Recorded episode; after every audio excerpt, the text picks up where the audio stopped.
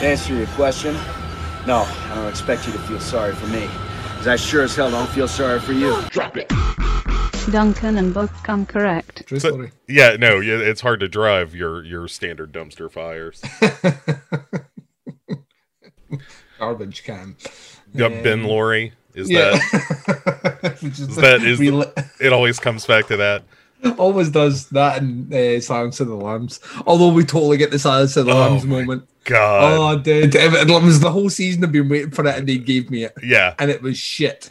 Uh, but we'll get, we'll get that. We'll get that. Let's not preempt it. Yeah, all right. Welcome everyone to another Oh, episode of Duncan and Bo Come Correct. This time around, of course, uh, is Duncan and Bo slash fiction, which is our ongoing look at the slasher television series, and uh, it has been uh, quite a journey. We've reached the penultimate episode, which is episode seven, and It's been 84 years, Bo.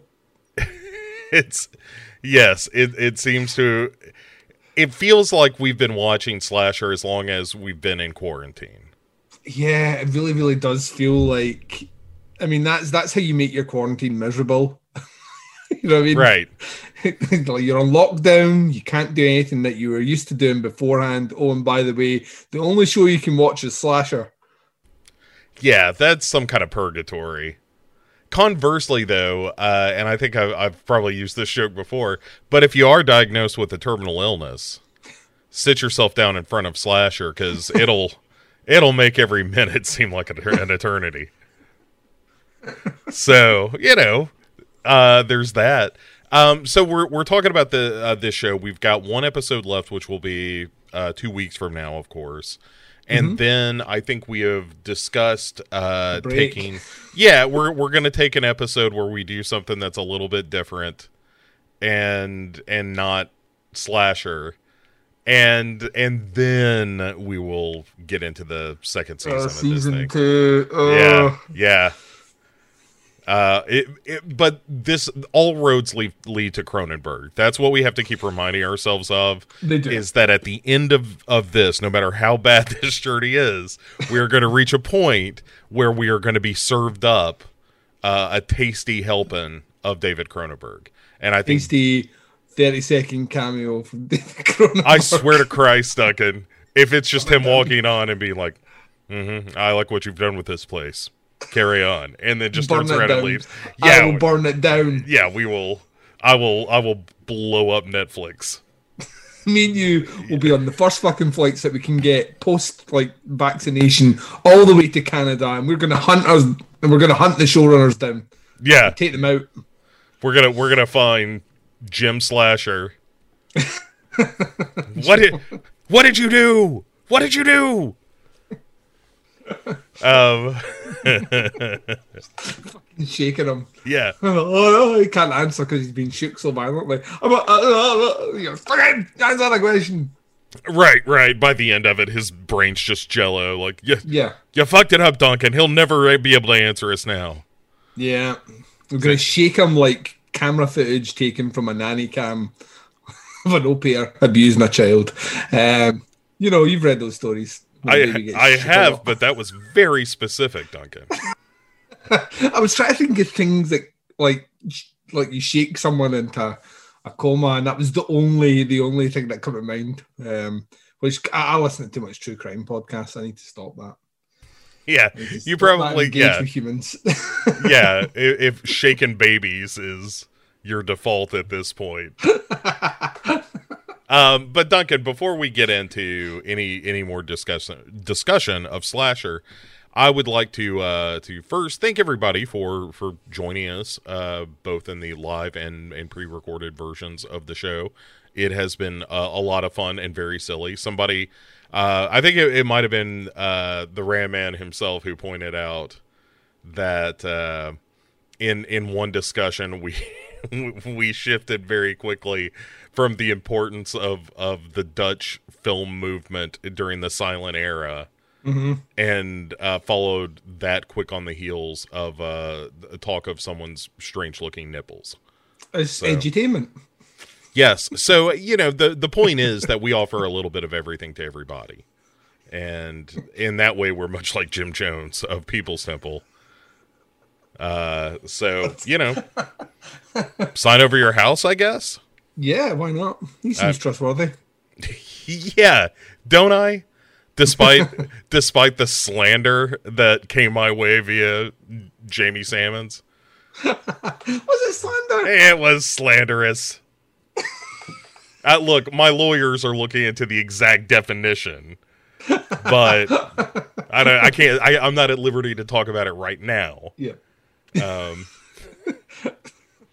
Bo went partially Trumpian there, where he was just like, "I'm going to sue," but, he, but they might not have done it. Sue, sue. look, I know good poetry. I have the best poetry. That is that is bad poetry. Everyone is saying it. Um. Anyway, what I was saying, Duncan, What were you saying, Bo? uh, was that uh, before we get into that, we like to start the show with a look at what we've been watching. One good, one bad. Mm-hmm. Um, I'm very enthusiastic about my good this week, but uh, why don't you start us off? What what's what's tickling your pickle? oh dear. I don't, like where this conversation is going. Um, it's really obscure hentai, apparently. Yeah, yeah. Um, Well, I was watching L- Legend of the Overfiend as it happens, and and now I'll never be the same. just can't look at an octopus the same way again. Um, I'm trying to think because I have the thing. The weird thing is I've been watching a ton of stuff, but not all of it is necessarily new stuff. If you know what I mean, I've, I've been kind of working my way through a ton of screeners that I got of newer films for sure, but uh, you know a lot of mostly older stuff for podcast prep. I'll tell you what I will lean into in terms of the good because I do think it is a surprisingly good movie that is held up on repeat viewings. And when I watched it first time, I enjoyed it and thought, eh, you know, when I come back to this, it's yeah, I'm gonna I'm gonna look look at it from an opinion of being overly critical and and probably probably rubbish in it. But um, I've just dropped an episode today looking at Horns, the 2013 Alexander Aja adaptation Mhm. of the Joe Hill uh, novel. And like I remember when that got that got released at Halloween, and I remember that year it was I, I, there, there couldn't have been a, like a paranormal activity or a saw because all the ads were about horns. If there's one movie that you see this year, it must be horns. Harry Potter has horns. Harry Potter has the horn. Oh no, I don't want to see that. the wizard who lived is now the devil who fucks. now see, I would I would watch that in a heartbeat. Right? Uh, I would watch that. Uh, Harry Potter After Dark, give me it. Um, yeah, it, the thing about it was it, it was horribly marketed. Like, I mean, we can all say that now. Definitely not a horror movie. It's more a fantasy movie. It's more. It has more in common with a kind of weird Brundlefly kind of Guillermo del Toro meets Twilight than it necessarily does with you know Satan, you know, or anything like that. But um, what I found interesting about it is when I watched it at the time, I found uh, it like definitely tonally inconsistent, but at the same time, it was just an absorbing two hours. I didn't feel a second of its runtime, and I enjoyed the story. And it's a you know. It's, it's, it is what it is, and I enjoyed it at the time. I've watched it twice since then. So I watched it once a couple of years ago and thoroughly enjoyed it. Watching it this time with a critical eye for the show that I was doing. Um, I'm still on that train. I think it's a very, very well put together movie, which has good acting. I, I mean, Daniel Radcliffe isn't the actor that you necessarily would think of for a role like that, but I think he actually does it really well. It's particularly the comedies, comedic timing's really good. Um, uh, and when it gets gnarly, it gets kind of gnarly. I think it's just one of those oddities where a studio decided they wanted to make the movie and they wanted to have Harry Potter in it, and then they had not a fucking clue what to do with it, kind of post or what market they should be aiming at. So horror, obviously. I mean, because Joe Hill, son of Stephen King, so horror. right. Um, And it's, you know, the, the premise itself seems kind of supernatural and fantastic and whatnot. Yeah, a little bit. I- I mean, there's there's a there's a, there's a bit of yeah, I, yeah, certainly supernatural, I- supernatural and fantastical. I don't I don't necessarily think. I don't think horror, right, like, at all. But at the same time, though, I can see why it ended up there. I just, like I say, I just remember that marketing campaign, specifically the window they wanted to release. All those things set up a false equivalency for the viewing experience. But if you remove it from that, the viewing experience is, I mean, I think it might be Aja's best shot movie. I think it's like it's a cinematography is stunning. Um, I think the score's really good. I think the acting's pretty good. Um, not from everyone in the movie, but they've got some some pretty powerful performances in there. The score, um, whether it's the Rob um, OST score or just the soundtrack in general, was bitching. And like I say, it absorbs my time. There's some nods to David Lynch in there, a little bit of Twin Peaks reference. Annie shows up as a as a waitress in a diner for just one scene. Um, I, I, I appreciate that. You know, there's part of me that's like, that's cool as fuck. Well played.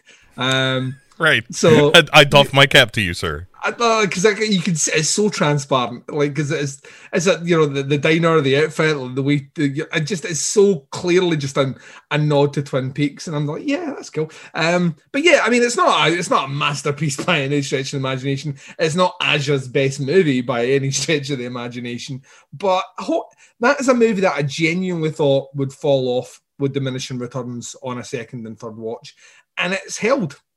It's, it's surprisingly held in a way that I would not have given it credit for when I watched it for the first time. So that is my thoughts on Horns, which will It- be my good this week. I Uh, think. okay, yeah, I was just making sure that was the good. Uh, yeah, yeah. I- it sounded like it. Bad. So Yeah.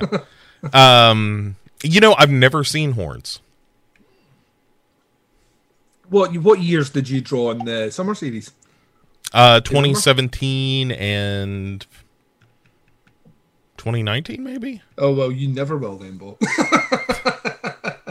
You don't have a lot of faith that it's moving forward. No, I, it's a movie that I I, I felt like uh, I I need to watch. In fact, I feel like it was. I had this conversation with Kate Pollock recently Mm. about having not seen the movie Horns. She's on that episode, so I that would make yes, sense. I th- synergy, brand synergy. That's what I was bringing to the show uh, once more. So every now and again, Duncan, I like to give you my my cold uh, locks for entertainment. You want right? to say I like to give you my cold stew. I like to Uh, I like to give you the cold nice. shoulder. I like to give you some Cold Stone Creamery. Uh no, a I like to stone give you some Stone Cold Steve Austin. uh, a Stone reason Cold. Stunner. I like to, nowhere. I, I like to give you a lyrical Stone Stone Cold Stunner. Escape stunner out of nowhere. What's Yeah. he doing? So, oh my God, a scalp stunner out of nowhere. That Oh, guy's where- got a family. where's the referee? Oh, Uh, It's broken in half.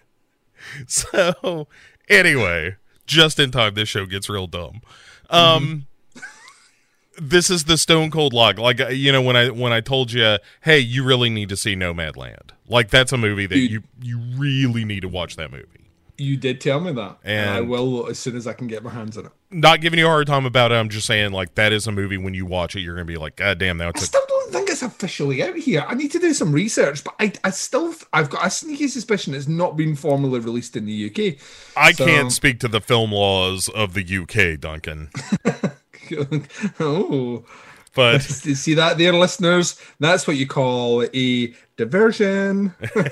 so it, over here in the states where life is America, good, God damn it! yeah, where where everyone is vaccinated now.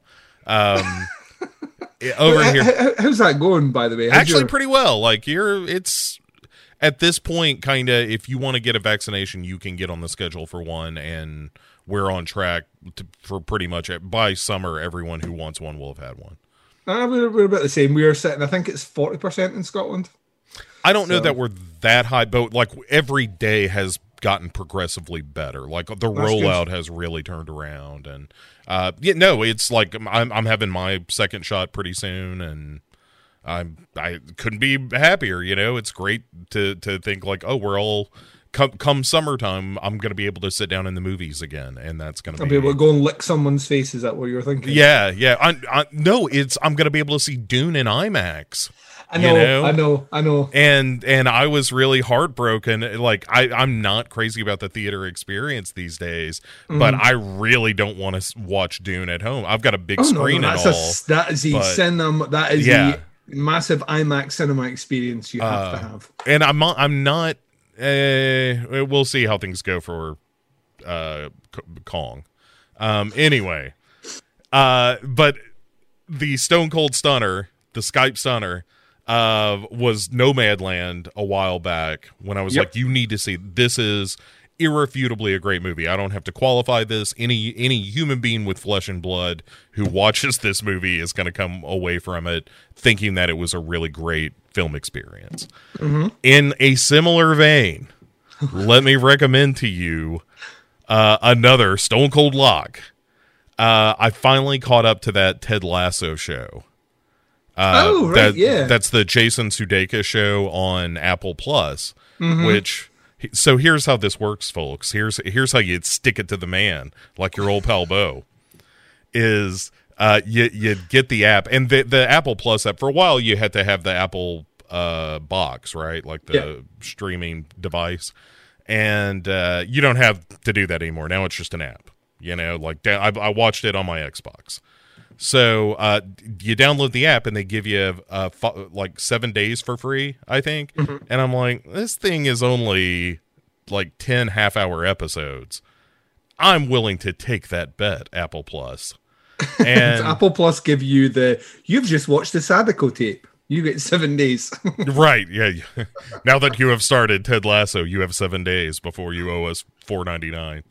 Um, but anyway, so I watched the whole thing over the course of two days, and and probably would have finished it in one had I not just been exhausted.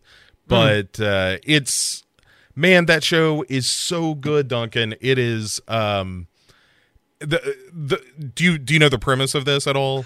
I do, yeah. So uh, I have Apple uh, Plus, and I've had it since since it came out. So I got my like I think I got my first year for free, and then with my phone contract because I've got an iPhone, um, one of my perks is I've still got it for free, and I have watched not one fucking thing on it. I've had it for a year and a half and watched nothing on it, and it's not because there isn't things on there that I want to watch. There is like there's that um what's his tits did a show on there a horror show. and it was Oh, like M Night uh, Shyamalan. yeah, yeah, uh, yeah. apparently it's fucking great. Like, so he's got stuff on there. They're winning loads of awards. There's things that I genuinely think I would want to watch. I have just never sat down and pulled the trigger on even opening the app. So um, maybe this will be the maybe this will be the push that I need, Bo. Uh, and Andrew and Chad also saying Juno Temple, who is on the Ted Lasso program, uh, saying she's an underrated actress. She is a fucking delight. But yeah, so the premise of know the tempo and horns? uh, so the the premise of the show is uh that um is it Juno Temple in Ted Lasso? Now it's Juno somebody. Now I'm now I'm second guessing myself. At any rate, uh so Ted Lasso he's he's a small time American football coach who has led uh, a, an underdog team to an unlikely championship. And on the heels of this success, he is then hired by uh, a, a European football uh, or you know soccer here in the states, but you know football e- everywhere else. Uh, he is hired to coach a football team, not knowing the rules of football, um, not really, not really equipped uh, to to lead a, a team in this sport by any measure.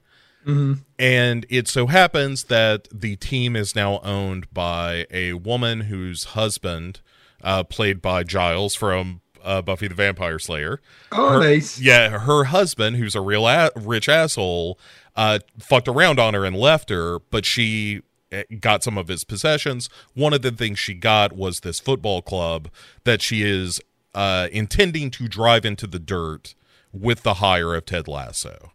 What mm-hmm. she didn't count on, however, is that Ted Lasso is so unrelentingly optimistic and nice mm-hmm. and and actually kind of good at a, at being a coach, despite the fact that he doesn't understand the sport that he's coaching. That uh, it, like the world starts to bend around him to become a better place. And it Jason Sudeikis is incredibly funny on the show. It's got a great heart, but uh, like I always feel like those uh, super optimistic characters can be kind of one note where they seem a little Yeah. dense and and like they don't understand that the rest of the world looks at them like they're idiots. And what's kind of nice about this show is that Ted Lasso totally understands how the world sees him. And and he actually has a moment where he talks like one of the reasons he has taken this job is because he's having problems in his marriage. And at one point he says and this is all early on, I'm not spoiling anything for this show, I assure everyone. Um but he says like my my wife and I right now are are having some difficulty because she finds my optimism tiring. Mm-hmm. And and so he understands like I am making this choice to be this person. And also you see that that facade shatter at times. That sometimes he can't he can't he doesn't have the energy to be that guy and mm-hmm. you see him, like the not the real him because the real him is the optimist but you see that like underneath it there is there is a guy that does struggle with uh, you know all the pain in his life and and so forth. And it's it's just such a wonderful show. It's so heartfelt. It's so funny. When it you get to the end of the first season it's a real it, like it captures that sports drama kind of enthusiasm too where by the end of it you're like fuck yeah. Like why isn't there a season two of this? I want to watch more of this right now. And uh i i can't i can't recommend it enough. I i feel like there's a uh by the end of the second episode there's a nice little reveal about like Ted Lasso's kind of scheme to make friends with this woman who owns the team. And it's it's very it's very sweet and it's very funny. And there's a great set of like recurring characters of like you know the the football fans in the local pub who are just constantly pissed at, at this dude for Yeah. fucking up their football club. And like he, he, he- the in the first episode he gets the nickname wanker and it just follows him the entire season. You know just everybody knows him as as coach wanker and shit. And it's it's it's very funny. And uh again i can't recommend it enough. It is uh it was a fucking delight. I i'm looking forward to probably in a, a few more days i'm gonna go back and start watching it again because i kind of miss those characters already so anyway Nice. Oh, I, I will. It's on the list now, bro. Yeah, and especially like I said, if you if you do not have uh or if you already have the Apple Plus, you're paying for it anyway. Like Yeah. Ted Lasso is I, I'm sure there's other great stuff on there, but I can safely say, not having seen any of that, Ted Lasso is one of the best things that they have on that service. Uh, it- it's just terrific. One of the best television shows I've seen in years. Um. Anyway, let's let's talk about bad shit now. We we've uh, successfully filleted a couple of movies. What movie did you see that uh, you were like, no, no, this is stinky? Um, funnily enough, it's uh, it's it's another one that I've done for review that'll be uh, coming out tomorrow. A movie that I was convinced I had seen, but clearly hadn't seen. Um, and it's not garbage by any stretch of the imagination. It's just not very good. Um, Christmas Evil. Okay, yeah, Yeah. You're thinking to yourself, Duncan, why are you watching Christmas Evil? I'm in thinking that. Yeah, that did that did Um, come up. It's a it's part of the 88 film slasher classic collection, uh, which I'm doing in order for my show. So um, yeah, we've swung around into that one. It's just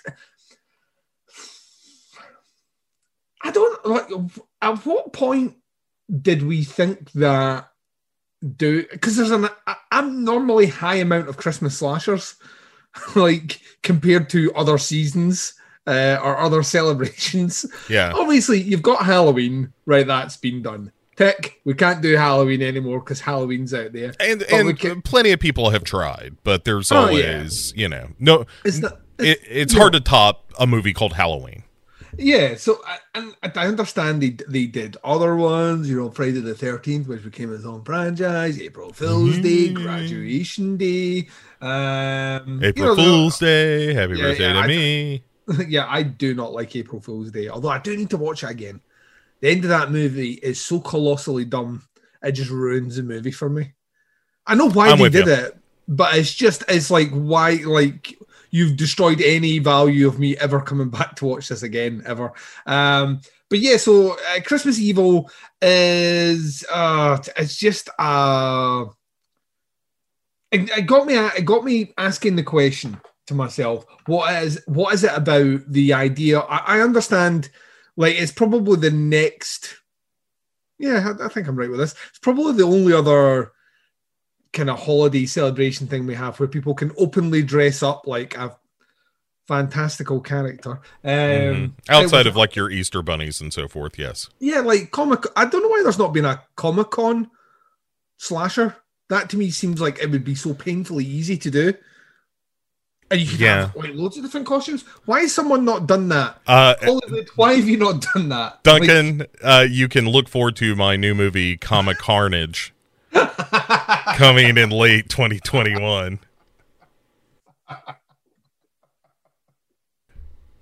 I just, you know what I mean? That to me seems like that's a fucking obvious thing to do. Why have you not done that? Anyway, um, yeah, there's just an abnormal amount of. Obviously, it's like you can dress up like Santa. Anyone could be Santa. Uh, society just takes into account that people will dress up like Santa around Christmas time.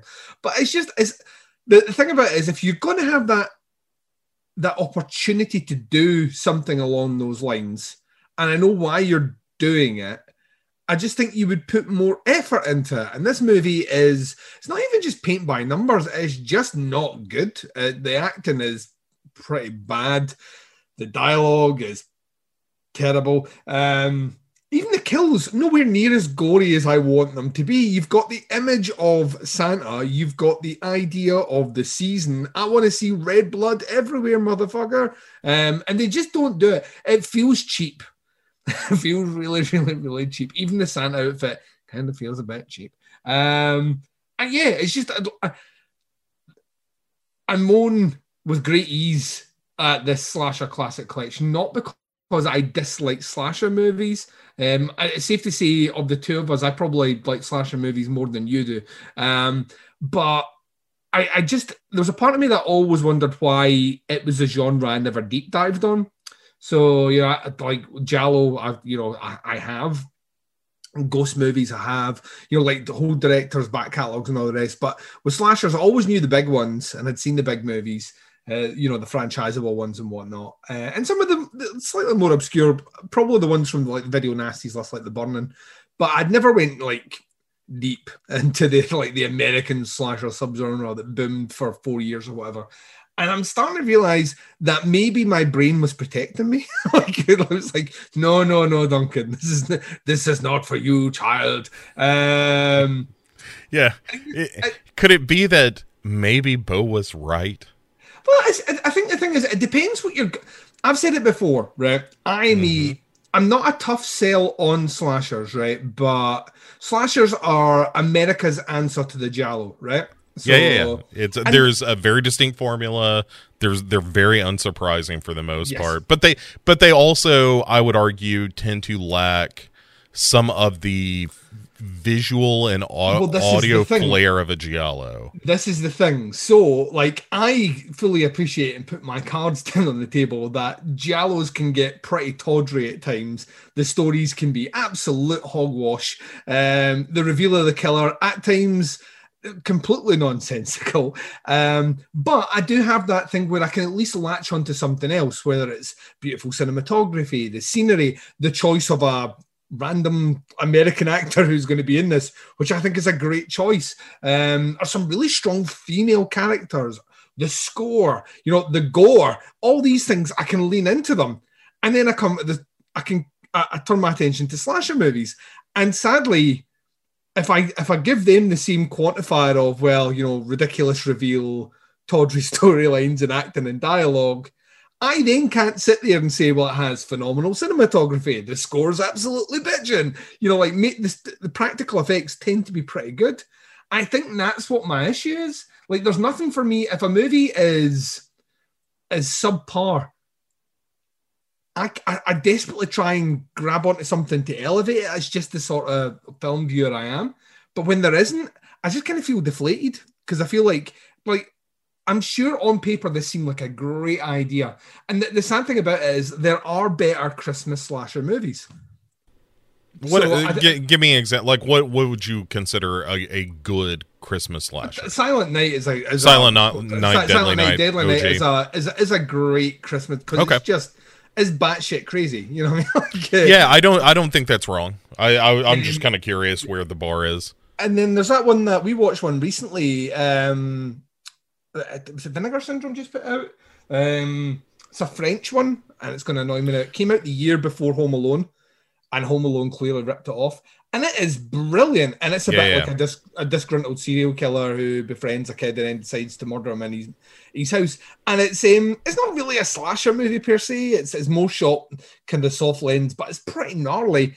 That's a good Christmas horror movie. Um, I think it just works better when you move out into the with that season because of the mythology and all the rest. The ones that work better are the ones that lean into, you know, something like a Saint, for example, or Rare Exports, where they actually make Santa, who is this creature that we look upon as being benevolent and, and good because of all these magical powers he's got, like being able to just materialize inside your house without needing doors or locks and then just twisting that and making it well that's kind of ominous. Like those are the ones that work better for me. The idea of a guy dressing up like santa and killing people um is okay the first time i've seen it but why would i you know why am i going to watch it again if the only motivation is that the killer's motivation is slightly different you know what i mean Yeah, I, I, I think I think that's what my issue is, and I've seen so many now that by the time I swung around to watch Christmas Evil, which, like I say, was a movie I was con- I I almost hundred percent convinced I'd seen it before, um, and clearly had not. Because about ten minutes into it, I was like, "No, this is this is completely different uh, than than the one I thought was," and that just goes to show you that like there's about four or five that I've seen that have all melded into one. Um, so so yeah, that, that's that's my thoughts. It's like I say, uh, the score will reflect it. It's not a dog shit movie. It's not a this movie must be burned. Um, you know, it's, I'm not putting in a Wicker Man anytime soon. But at the same time, it's just it's just not a very good movie. And I think it's because and slasher fans, sorry to like because we're speaking about slashers as well. Um, I think slasher. it's on slasher brand for us. I, I'll allow Yeah. it. I think uh, slasher fans, just in general, um, it's the like. See what I was saying about I gravitate towards the cinematography or the score or the gore or that you know random foreign actor that appears in a giallo, which is my hook into it. I think for slasher fa- uh, fans, it's a particular death scene in a slasher which Yeah. makes that movie, or it's the killer's look. And I think you will forego a lot of the nonsense in a movie to have that. Well, that's the one that has that cool supermarket death scene where someone's head's crushed using a trolley. You know, is that and, and that becomes how you build. It's how people talk about slasher movies.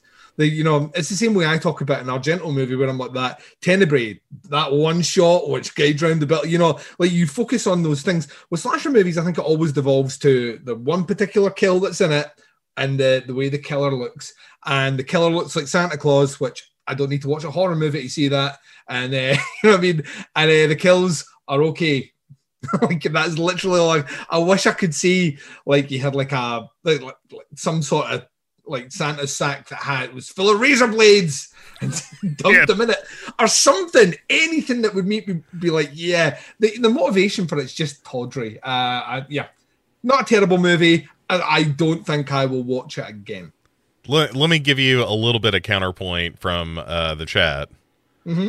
uh, which um, Robert was saying. Uh, not sure if Christmas Evil is a true slasher, but uh, Maggie Mae Fish did a video, uh, kind of breaking it down and praising it, and uh, also he says took down Fight Club which might happen next month with Bull. Which- right which I, I might i might need to check out myself to to sharpen my knives uh i don't know like i'm i'll probably i'm mhm. i might watch that tonight what Fight Club? yeah Watch Christmas Evil. what you just i this is like when has that ever me- stopped you? When has that ever stopped you? When I've said a movie's bad? When has that ever stopped you going but to this doesn't sound like like it's bad in the way that i want it to be bad Yeah, this it's not, and I think that's the thing. See, if it was cheesy bad, I would. I can totally get. That's that's what Silent Night, Deadly Night is. like that's a that's a as he right It's you know it's absurd in parts, which you know like the, the bit with the grandfather just like breaking out. He's fucking. He's weird. That the beginning of that movie is fucking terrifying. like if you're a kid and you see that, like I'm never going to visit granddad in the home again. no Um, right right i mean nor should you grandpa's weird stay away from him So it's yeah, I I think yeah, I, the, the, yeah, it's not a a true slasher. Well, it's coming from the 88 Films slasher classic collection, where I think three of the movies are actually true slashers in that collection. Let's- always go back to remember. Children of the Corn one, two, and three are in their slasher classic collection. Well, let's stop attacking the fans for one second. Uh, Duncan, Attacking anyone. I uh, here's here's my bad. It's really not bad. This is this is just a discussion I want to have with you. Oh, go for it. I know what it is as well. So Um, yeah, that's why I didn't yeah, mention I think my- you do That's why I didn't mention it in my good. I had to think on the the fly because I thought this might come up later on. so- Oh, you played some 3D chess here on the show. oh, scheming, talking about movies you want to talk about using psychology. Um, so uh, yeah, of course I'm talking about Honeydew, uh, which is a movie that I think has some striking imagery, Mm-hmm. and and ultimately I just don't know what the point is. I'd like You know what I'm saying? That you were like, I didn't mean that to come out as harsh as it did. Yeah. it's, like, no, it's, it's not a harsh question. It's a valid point. Right. I like getting to the end of it. I'm like, what was I? What am I supposed to take away from this movie? What is the what? What is the what part of the human experience is this illuminating? What what am I supposed to be learning from this? Other than I don't know, people out in the woods sometimes ingest fungus and get goofy in the head. I mean, you could argue that you're basically throwing the same accusation against Texas Chainsaw Massacre. Right, but Texas Chainsaw Massacre, you know, you can make the argument of, hey, this was ab about the Vietnam War and people being thrown into the grinder and that kind of thing. That there was a political idea behind the movie, and I'm just like with Honeydew, it's just so obtuse. I just don't understand what what that message is. I don't think know? there necessarily is a message. Uh, and one of the and yeah, maybe that's my problem. I problem. like it. Uh, it's one of the reasons I kind of like it. T- to me, Honeydew is one of the better movies I've seen this year, Mhm. specifically because I like how weird it is. It, it reminds me, like, see the weirder parts of Hereditary, where the score's just unsettling, and you're Yeah. like, why is the score doing all the weird plinky stuff and nothing's ha- and why can I hear that popping noise from that kid that's dead? like, you're just like looking around and going, what the fuck is going like that? Like that's Honeydew from almost start to finish. Like from the moment it starts, it's clear that it's it's not going to be your standard horror fare. This and ain't your daddy's horror movie. it's literally as eat your daddy's Texas Chainsaw Massacre. Um, because essentially, because it, I I didn't know anything about it before I watched it. So, like when the the the, the movie starts to move to, I'm going to use it again, Chainsaw Massacre, like territory. Um, when you find out what Soylent Green is in this movie, but uh, like the. Uh, but I don't. None of that was surprising at all. It, it's not surprising, but the weedy. There's a couple elements that are surprising. Like what is in the box, Bo? that when I saw that, I was like, "Oh right, I don't want that. I didn't even know that we were doing that. How did we end up here? What's happening?" And I think it's it's kind of it's kind of underpinned by really great performances. I I think the actors are fucking great in this. Like the old woman who apparently has not done many things, um, is great she's weird and she shuffles about that house and um it's you know like from the moment you meet her i'm like i'm not going in her house but they go in her house and uh there's there's just i it is a weird experience. I, I wouldn't quite say it's an art house movie, but it certainly felt like it was it was treading on the toes of kind of art house territory. Um, and it didn't do what I expected it to do. It, it, grossed me out in ways I didn't expect to be grossed out by not doing the things I expected to happen. Like there's a lingering shot over what could be potentially a lobotomy, which I was hundred percent sure because of how weird I felt up to that point that that movie was one hundred percent going to give me, and that movie stretched that scene out, and Right. then you know didn't didn't do what every other horror movie would do, and I kind of appreciate that. Um, the ending it just made me feel yucky, like it's like totally.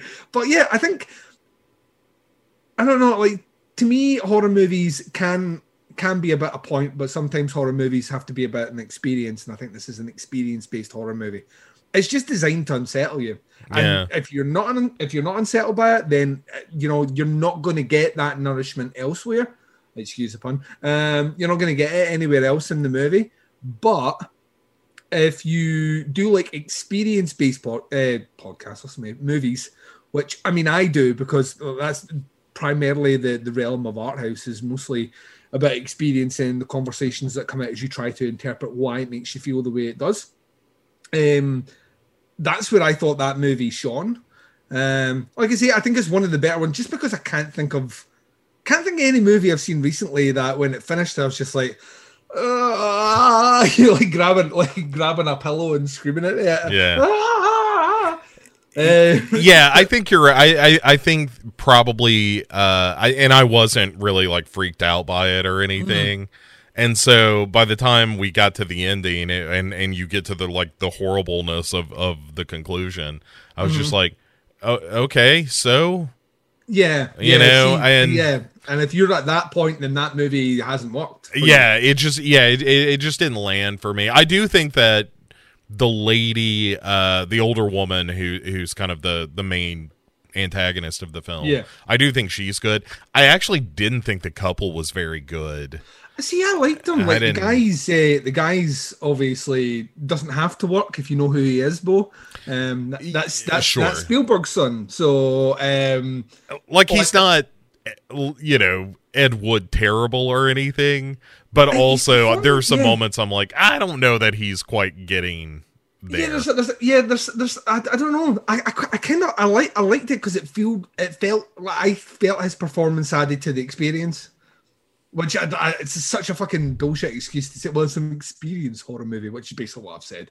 But I, I felt it added to it. Like their relationship is like totally tenuous right from the start, and like j- like watching them go, like watching him gorge at that table, watching those old black and white Mickey Mouse cartoons Mhm. um, as a precursor to what is essentially going to be.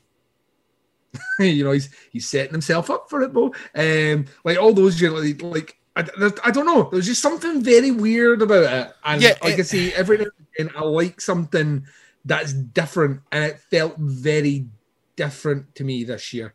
Um, and I, I, I like that about it. I'm not saying it's the best horror movie I've seen this year, but it's, it's definitely one that's in my top five. I think. Um, yeah, I don't, uh, I don't know what that list looks like yet. It's hard for Well, it's me March, to. so yeah, I, Yeah. think I've seen ten horror movies this year, and what I'm basically saying is it's in the midpoint. So if Yeah. it makes the top ten at the end of the year. Well played, but then it's not been a great year. So. That's kind of how I feel about it. Is like, it, you know, there are things that I I thought were interesting about the movie, and and I know that's kind of damning with faint praise, but credit where credit's due, right? Like, you know, at the end of the movie, she's watching. Betty Boop cartoons instead of the the Popeye cartoons you saw at the beginning and things like that and there's some gender stuff going on and and there also I, I just wish there had I, I wish it had landed better for me, or I wish there had been some kind of narrative hook to it that I could have I could have dug into a little bit more. But um, at any rate, I, I like I said, I don't think it's the worst thing I ever saw. But I also I, I don't know that I would watch Honeydew again unless you paid me to. because that's his first movie, so it'll be interesting to see where he goes next. Yeah, So- uh, I, I hopefully to a screenwriter. my it's where my fingers are crossed. That's that that's the outcome I'm hope I'm rooting for. So Duncan, it's time now. Oh, Uh, and God. folks, speaking if- of screenwriters, Yeah. And if you would like uh, to to ask some questions of Duncan and I, uh, feel free to drop them in the chat right now. I got a couple of questions lined up for us, Duncan. A Ooh, uh, couple go for of couple of head scratchers, couple of couple of noodle noodle burners. They call them.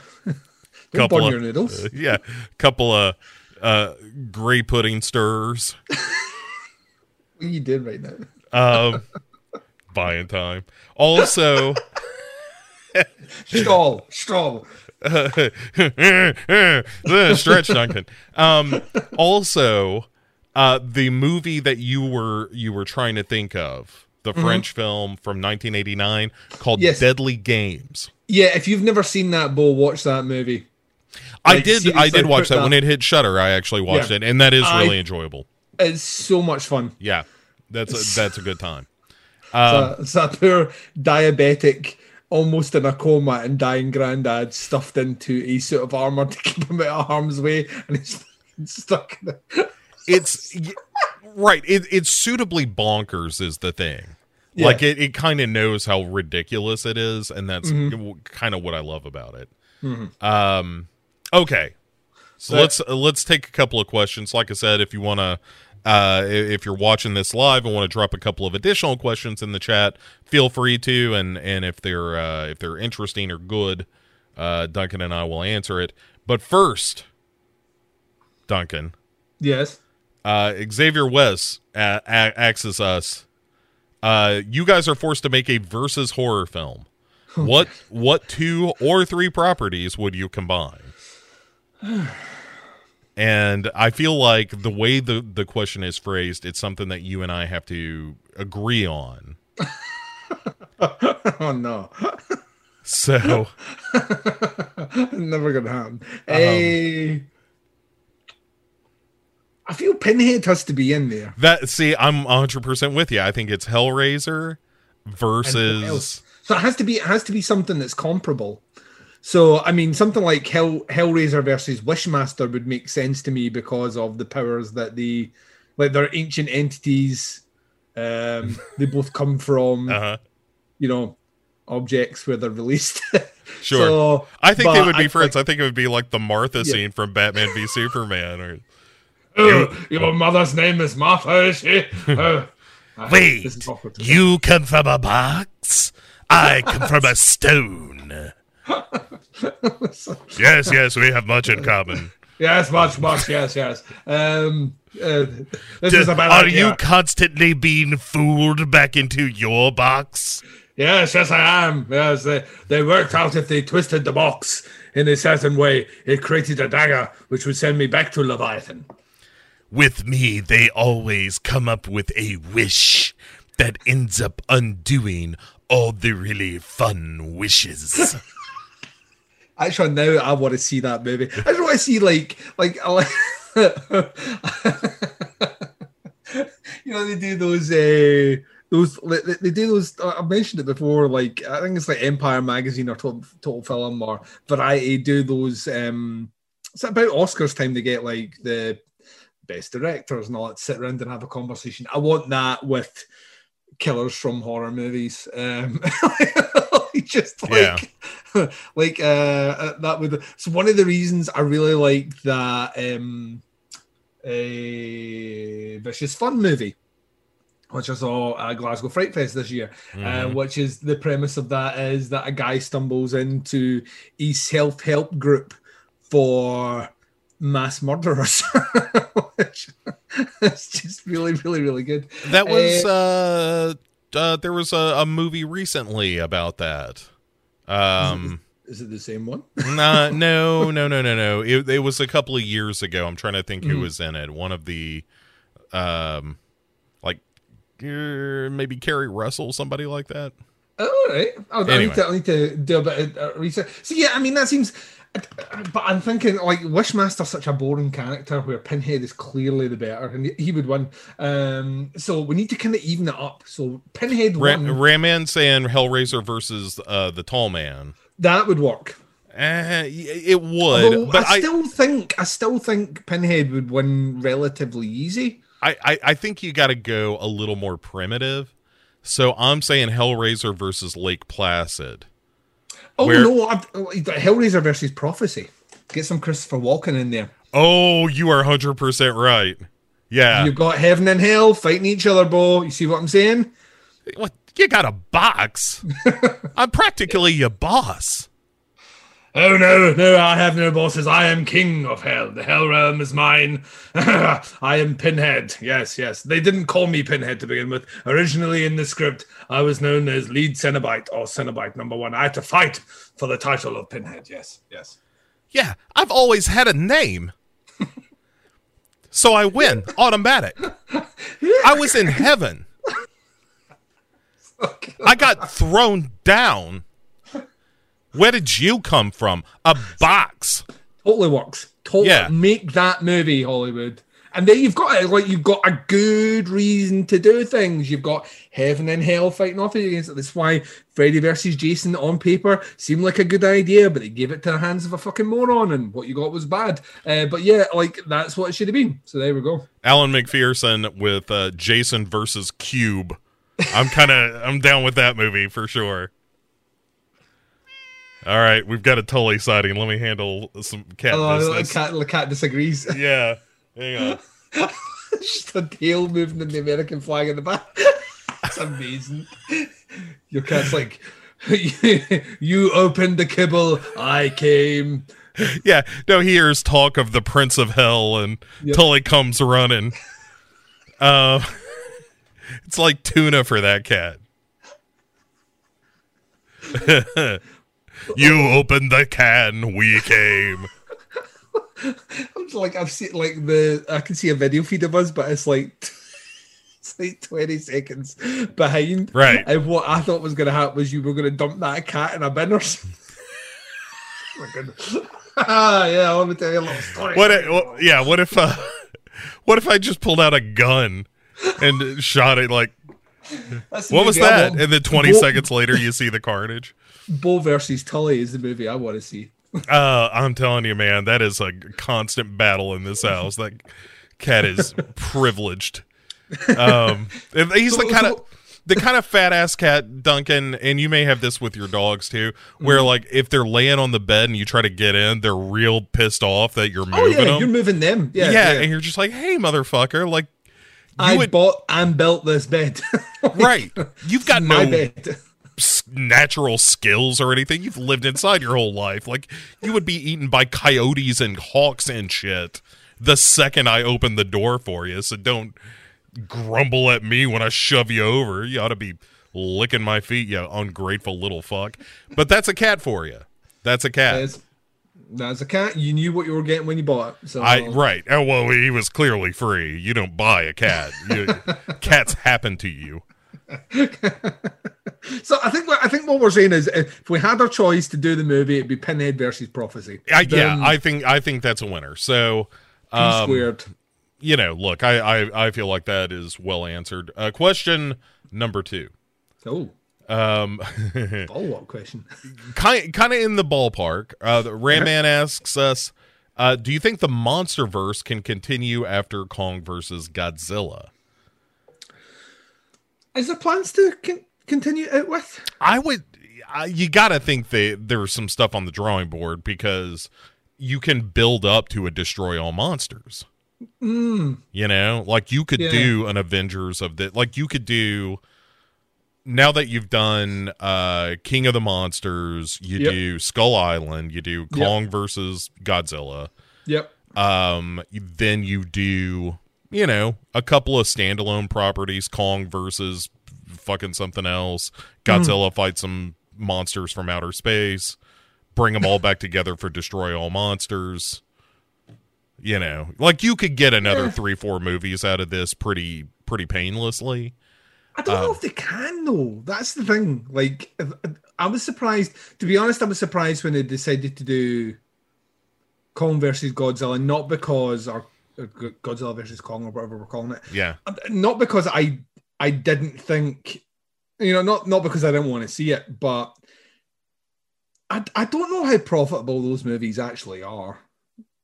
You know what I mean? I, th- Yeah. I think I think they do make a lot of money, but I don't necessarily think they're easy to shoot um, and to franchise that way. And like it just it always seems like that's that was always the weird jump for me when the it's the same to be honest with the Universal monsters when they were talking about doing the whole dark universe over there. And I was like, really? Just right, uh, what to me it makes more sense in the comic book world than it does really anywhere else. Yeah. Now that Versus thing is kind of similar, even though that you know, more has its roots in horror than anywhere else. But even then, I'm kind of like, I, I just don't. I don't I'm very excited to see it, but I mean, just to, as well as, as that checking your. I mean, the Earth was pretty much fucked at the end of the last one. Now everything's rebuilt in time for it to get fucked again, and then we're going to have another standalone movie. I think you're right. If they take it to space, which is the death of any franchise, Paul, um, if they take it to space, then maybe. Um, but Yeah. For me, it's all know. about the tone. It, it's got to like like I I have I've said this already that from the the uh, trailer for uh, Kong versus Godzilla or Godz- Godzilla versus Kong, whichever it is, Mm-hmm. whichever side you land on uh, of that debate. Um, that I, I felt like it was a little over serious for me Yeah. for being a movie about a giant lizard fighting a giant monkey Mhm. and and I want it to be fun, and it mi- it might very well be like the, the the trailer may be pitching the movie as a big blockbuster, you know, again, kind of a comic book level extravaganza, yeah, as opposed to no, no, no. This is. Do you want to see two monsters beating the shit out of each other for like an hour and fifty minutes? That's what this movie is. Yeah. and, and that's what they need to do. And if they do that, like that's what made Kong Skull Island so good is that it was mm-hmm. just a big schlocky monster movie. And it didn't get too highfalutin, you know. Like you kind of had your crazy John C. Reilly running around in that movie, as well as uh, uh, you know the the military kind of angle and all that shit. And it was fun, and you had like giant bugs eating people and all that stuff. It was a good time, and so that's what I hope for Kong versus Godzilla. And I thought Godzilla King of the Monsters was a slog. That movie ought to have been fun, and it never was. yeah. I think it's just. I think it's a, a tonal thing. To be fair, Yeah, I think- think completely. that- like you yeah. can. Th- there is a template where space aliens are dropping monsters are off on Earth all the fucking time, and Godzilla's got to go fight it. Like those movies exist. That's Yeah. the show a run of of the Godzilla films. Like that, you can do that, and Yeah. you could be kind of goofy and silly with it. And get But- away with it, but, I don't. do those do those movies in Western audiences make I I think there's a way to do it. millions. Yeah, I think that's I think that's what I think Yes. that's where the I think that's where it comes down. I think it's why they try and pitch it more serious and less fun, um, because they are trying to. Whereas, like, just that the Western audiences are just not your general cinema goer is just not acclimated that way, and don't know the history of those movies and don't know what they're Yeah, supposed to be pitched at, so they pitch them too serious. I think that's the. I think that's what you've got. Like the the the companies that are putting them out put out relatively like they don't. And if you want your massive, fun, over the top, uh, just like this is a western movie, which is you know doing all that. You watch Pacific Rim, but Pacific Rim didn't make hundreds of millions of. Of Yeah. dollars. Uh, No, it barely right. got a sequel, and that sequel wasn't good. Um, No, it was not. Although No, Pacific think- Rim fucking rocks. That's Pacific, the first That's a Pacific great Rim movie. is fucking great. Yeah. So, and that's that's your movie. That's what you're talking about. Like, A like hundred percent, yes. over the top, action based. I, if you're a if you're a Hollywood exec and you're looking at the paper, the paperwork tells you that that movie didn't do well. Um, so what you're doing is you need to make it more engaging with character stories and Right. make You- it more serious about this and all the stuff that made Independence Day a hugely successful movie, which I think is too serious. So you should be Oh, crying by the end of by the end Yeah. of Kong versus Godzilla. You ought to be shedding tears. Yeah, like, like, know a- that's a life changing experience. No, it That should is- be fun roller coaster ride. That's Yeah, I- what that movie should be. I should be gorged on popcorn and soda, Yeah, being like, "Holy shit, that was so fun!" I can't wait to tell everybody about how much fun I had watching that movie. uh, and that's what I hope. It, I genuinely do hope that you know you do get that Pacific Rim style. Like I'm just gonna bash this fucking monkey in the head Yeah. with with a, a, an entire freighter. You know, Yeah, Like, I- I, like I've, I've always said, it's one of the like that's one of the most fist pumping scenes in cinema when that when the the fucking large mecha grabs a freight ship and uses Yeah. it as a samurai sword in Pacific Rim. I was like, Del Toro gets it. that that and I lost hand to God, Duncan, I lost the respect of a coworker by talking about how excited I was by the in the trailer. There's that moment where you see the robot about to punch one of them monsters right in the fucking puss, Yeah, and you see jets fire on the elbow to Yep. drive the fist harder and i was like now that is some shit i want all movies to feature i want Yeah. somebody in charge of like hey how do we make this scene 10% cooler yeah. also, also without without being without being a dick to your coworker, Uh-huh. also physics would dictate you probably have to do that anyway. In terms of the mass, it wouldn't move Probably quick enough to punch yeah. someone without rockets. So not only not only is it fucking Radbo, science, Like, so yes science. scientifically accurate. So in your face, Bo's coworker, yeah yeah uh, she was having that up she was just like so that's what you get excited about i'm like you're goddamn right fucking, just like, yes, yes, some people have children and whatnot. That ain't for me. I like robots punching monsters in the face. it's that scene in Eastbound and Down where Kenny Powers, played by Danny McBride, takes a kid out to shoot the shotgun. And he's just going, ah, Yeah, yeah, and absolutely. he's man titties. It's amazing. Uh Ram Man uh chiming in with hashtag Team Kong. I, I mean, oh, I'm Godzilla all the way. hey, I G. I'm uh, I'm in a let them fight place. I don't care who wins. I I believe they call that sitting on the fence bowl, which isn't comfortable. I look, I want the the real winner to be the viewing public. I want these two to beat the shit out of each other in different biomes for the entire course of the film. It's just like I want there to be all the character shit I want is them cutting away of like, holy shit, do you see all uh, do you see that big monkey fucking that lizard up for 15 minutes? That was fucking crazy. Where did they go? I don't know. We think they they're heading to Antarctica. Cut to Antarctica. Fight number 2. You know. I'm looking for. Oh. I'm looking forward to the the porn parody, which is Cockzilla versus Dong. Um, King Dong versus yeah.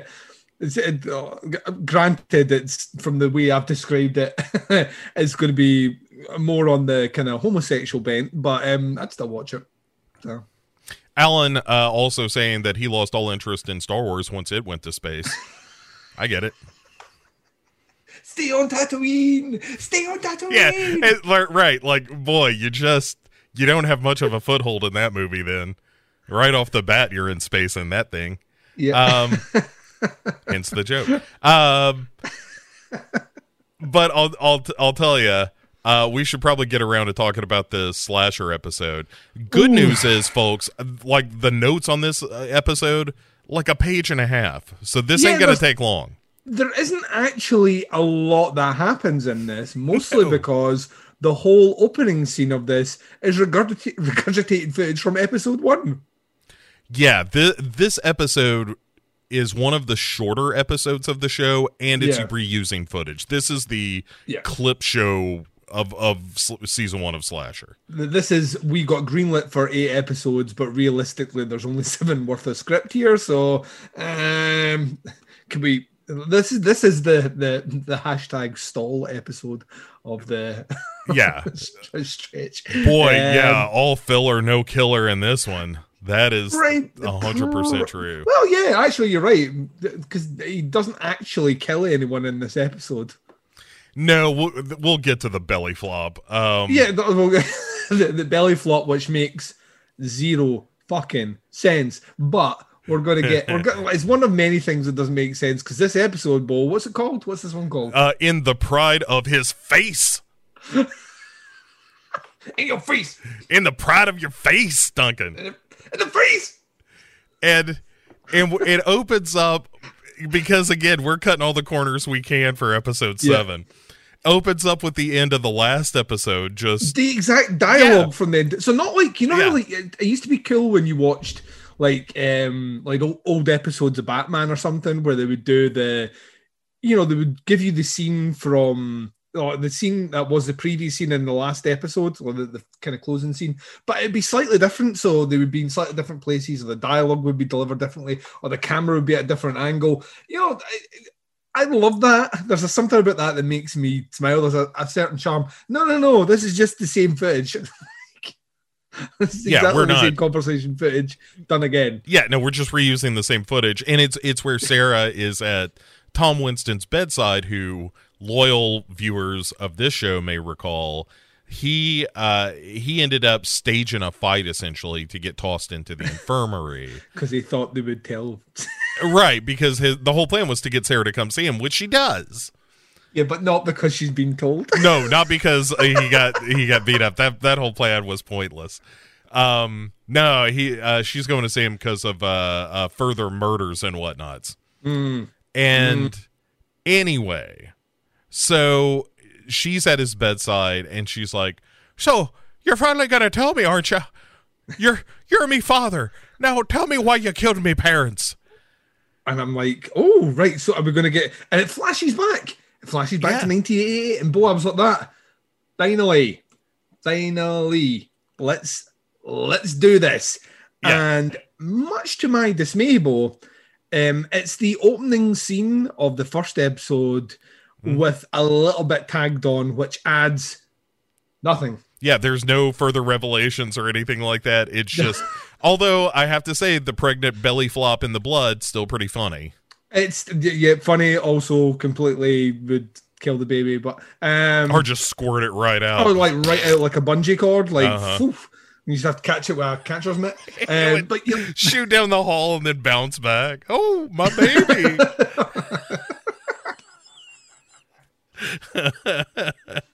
some sort of weird kind of fetal ping ping pong, uh, like those old paddle ball games, you know. That's that's why you have an umbilical cord. You're a father, Duncan. You know this. Yeah, this is true. It's me- medically having looked into it. This is exactly the reason that that kids are born with an umbilical cord. It's nothing to do with feeding. yeah. It's to do with awesome. And so It's right. It, uh, they tell you that in schools. sports. Extreme, Bo, extreme. They they put on a little third eye blind and bungee right out of a, a uterus. But like she falls over, so we get this the same scene. She falls Uh-huh. over. This time, the extended scene is basically Tom being revealed as the killer by her, Mm-hmm. where she pleads for her life, telling him that you know it's your baby, Right. Which we know. Which we already knew. Yeah. And you know, I love you. Actually, I, I fell in love with you, and well, love will see us through, Bo. like love will get us through. Love will keep us together. Oh, totally inappropriate for this scene, but would also totally work. Uh huh. Um, but yeah, he, he, he what's it? The frustrating thing about the show is I actually do like the gore. See, when the show goes gory, I, I like how vicious it gets. He stabs her in the fucking throat and then sli- he slices open her belly first, which, by the way, you'd kill the baby. But Mhm. um, it just seems to be my theme here is she kill the baby. She falls, baby dies. Slice, baby dies. Um, but like, like he, he basically slices her belly and then stabs her in the fucking throat Uh huh. gnarly, and we flash back to Tom Winston lying on on the bed, and Sarah looks kind of pissed off because no new information has been passed Yeah. on. I look pissed off because no no new information's on. I was thinking in my head, Bo's probably going to be pissed off because no new information's been put on, and then credits. Yeah, right. She's like, so why'd you really kill him then? I knew all of that. And he's just like, huh. And just kind of looks away, all dramatic. And that's it. he goes, he goes, oh boy, and we realize Sam Beckett has actually been transferred at that point. Yeah. Each Sam, leap. Ziggy is telling me there's an 87% chance that you've got to. You got to save her from this killer, the executioner. Which is why is that why he jumps that that's the belly flop explanation. Uh huh. Right, a hundred percent. I we've we've once more have made this a better show.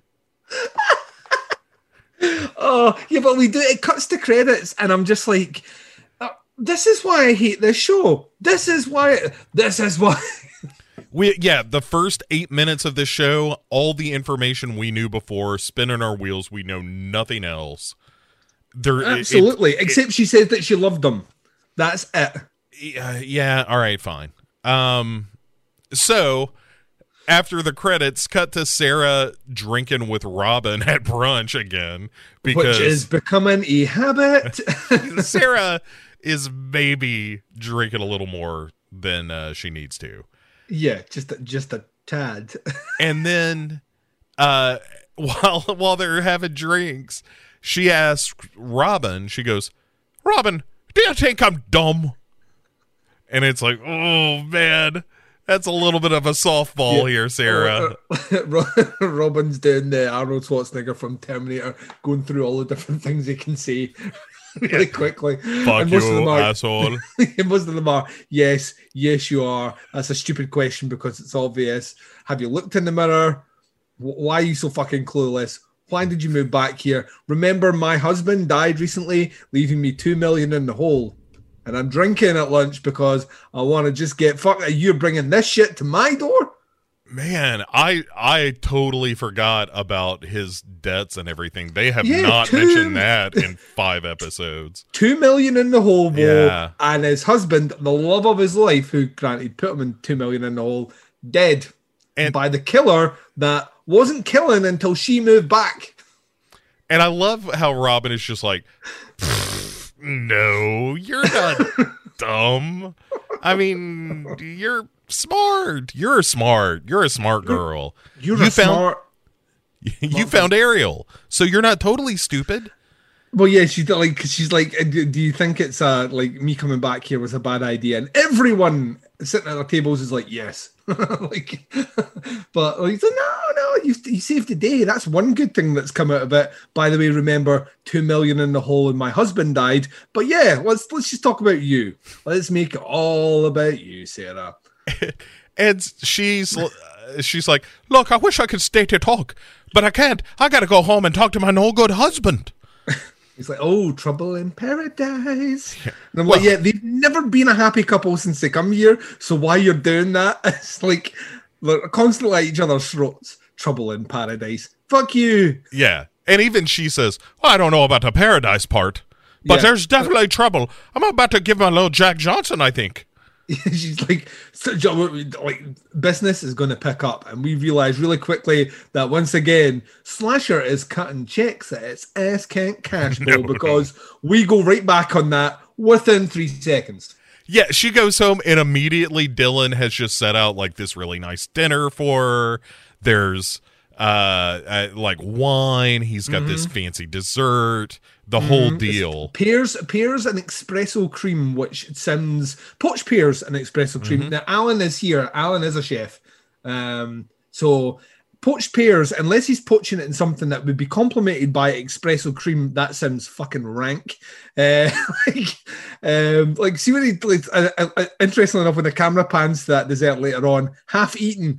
Um, which, which makes sense. Whatever it was, everything else sounded lovely. There was a salad he'd made, which sounded really nice. Uh, lamb with pomegranate. I was like, oh, it sounds sounds delicious. And then he's like, yeah, a poached pear, with fucking espresso cream, and I was like, "Ugh."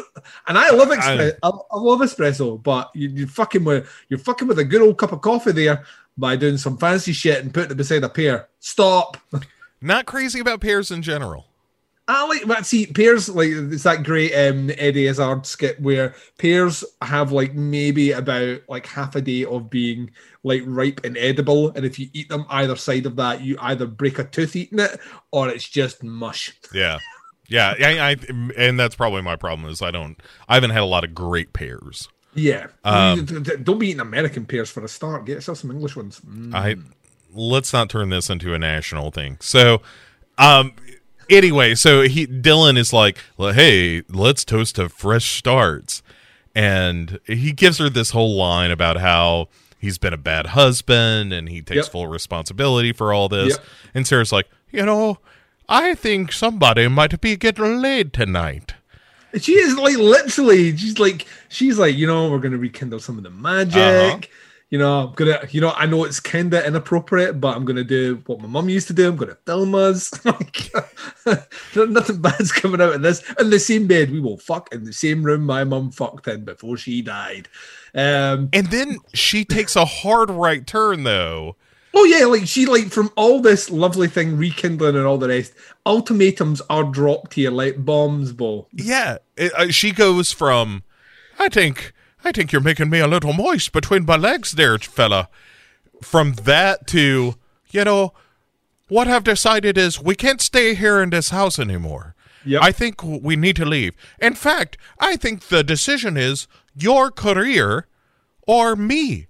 Yeah, And then goes upstairs, and Dylan's like, "The fuck just happened?"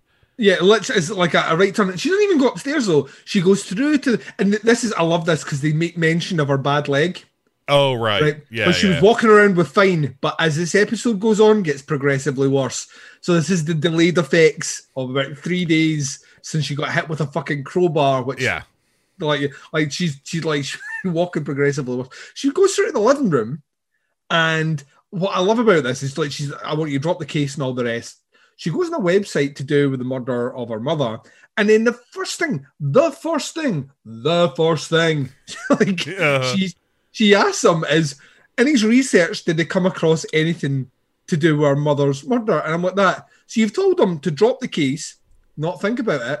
It's her Mhm. or the career, and three seconds later, she wants dirt from him about the case. Very difficult. Very, very, very. It's like taking a, a recovering alcoholic to a wine bar and asking what on the menu they would recommend. yeah, yeah, yeah. and she she's goes to the couch with her her laptop and is like all right well if you won't tell me i'm just gonna search some random websites then. Yeah. and and starts looking up you know facts like just googling things i don't know about my parents murder. And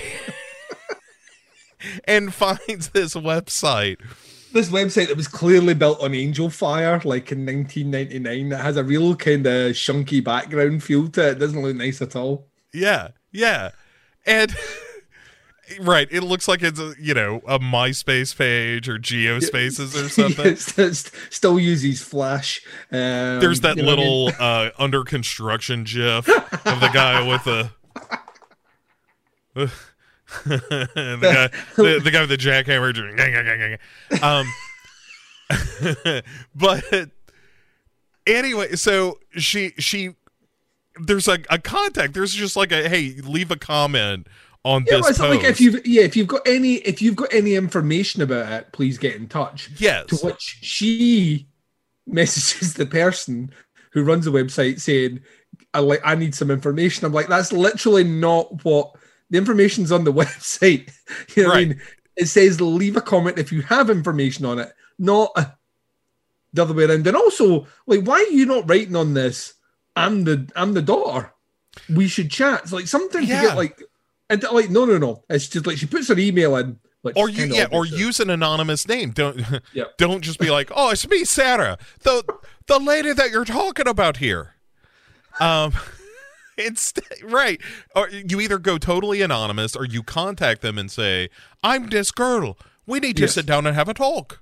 Yeah, that's literally what like what you would do. But no, she she types this message, she hits enter. Meanwhile, like Dylan's all shifty in the kitchen, trying to he's doing his hashtag stall stretch. He's like, eh, no, uh, sort of. I didn't hear you. I was putting away things, Me- darling. yeah, meanwhile, his phone is like, "Ping," and, she's she, like, at first she does the look at first, and I'm like, you're going to look at his phone. "Yeah, Which one, not cool, but two, I get it. And then she types, but this phone bings three times, so she sends three emails.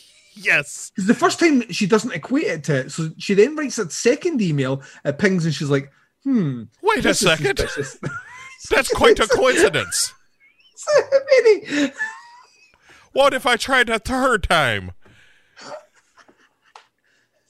But like, I was kind of thinking to myself, she sent the first email. Uh-huh. Why would you send a second email straight away to the same email address Well, from that box? Oh, by the way, my name's Sarah, and I'm the daughter. That like, I forgot It's to mention that good my science. It's you know, clickety clickety clickety send ping. Wait a second, I think I'm onto something here. Oh, clickety clickety clickety send ping Oh man, and of course, like one just one more for good measure clickety clickety clickety send ping So she she lifts it up and she sees he's got three mail three email notifications, and uh, she's like that. Oh, Dylan, um, what's your password to your phone? Um, I need it now. And he's like, um, that's my bad northern it's accent. your irish accent is terrible I'm Scottish though. That's it's also better than mine you son of a bitch um um, there's there's shared DNA between our nations. Um, but yeah, like, gross. yeah, nice. Um, she's like, I need I need your pass to the phone. The Wi-Fi is a bit spotty, and he's like, yeah, cool. So he gives her the password, and then he comes through, and she's like, huh, right in his face for the phone. yeah You. look at this you son of a bitch But the thing is, I was thinking to myself, what does this act like? Because I know what it means in the bigger scheme, but from the smaller scheme, what does this actually mean? From her, what what's she playing She- in her head about this? Because she makes some lofty jumps with no evidence at all, which is a very Sarah thing to do. Eh, but- Sure. Well, her complaint is that he, from the time that they met, Yep. he was trying to get into her good graces because he was chasing the the story of the murders. But how does she know how old the website is?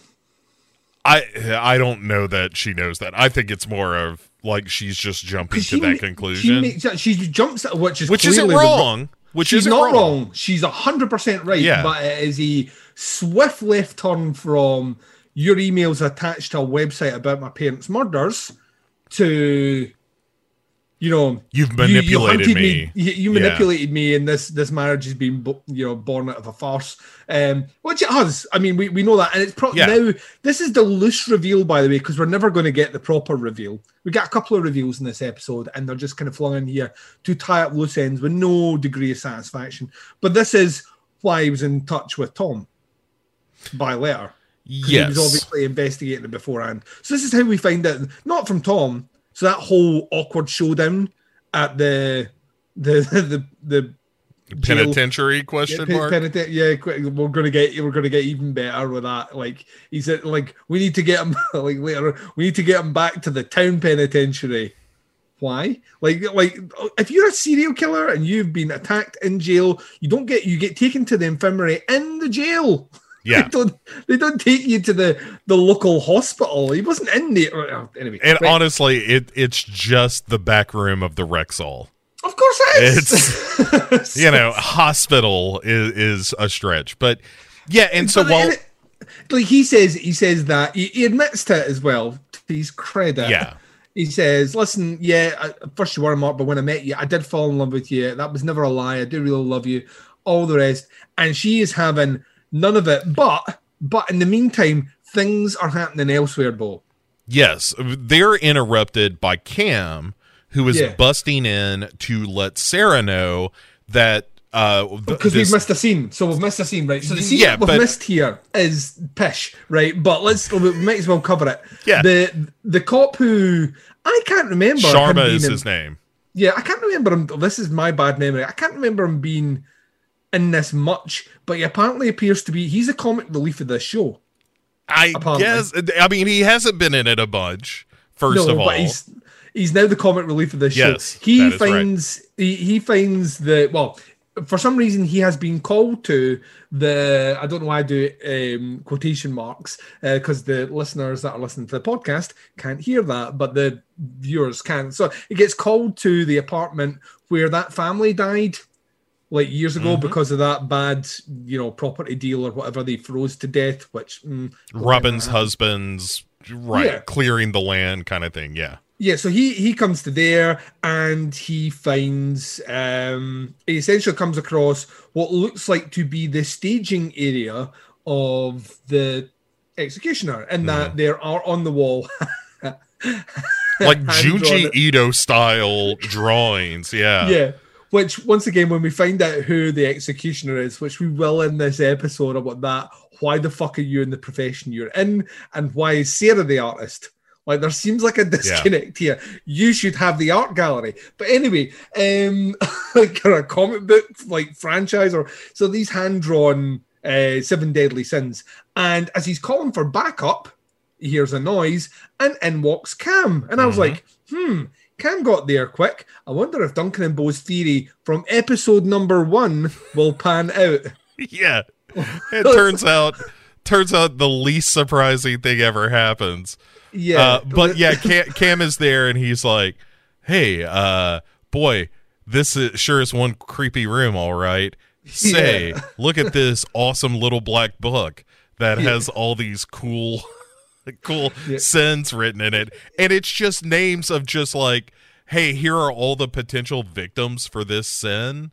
And it's then, like, literally, yeah, it's like, and then a circle like, around the name of who the killer decided on. yeah, I mean, it's everything you need to know that it is a serial killer's lair. Yes, Um, yes. All, all like sprayed out. But he notices that there's only six deadly sins on the wall, uh, to, to which Cam says, Ah, pride is missing. And I'm like, You knew that pretty quick there, Cam. But I suppose you have Mhm. been investigating this after all. And your father is the minister. So I can kind of see where we're going with this. Um, but yeah, very, very, very quickly, he's like, Yeah, pride's not there. They flip to the book, and there are two names in the book. I get only two names in the book for pride. Now, to me, I feel like pride is probably the sin that most people commit. like, so the Mhm. fact that the, the executioner could only get two names from the town that, that met his de- definition of or her or her uh, definition of pride.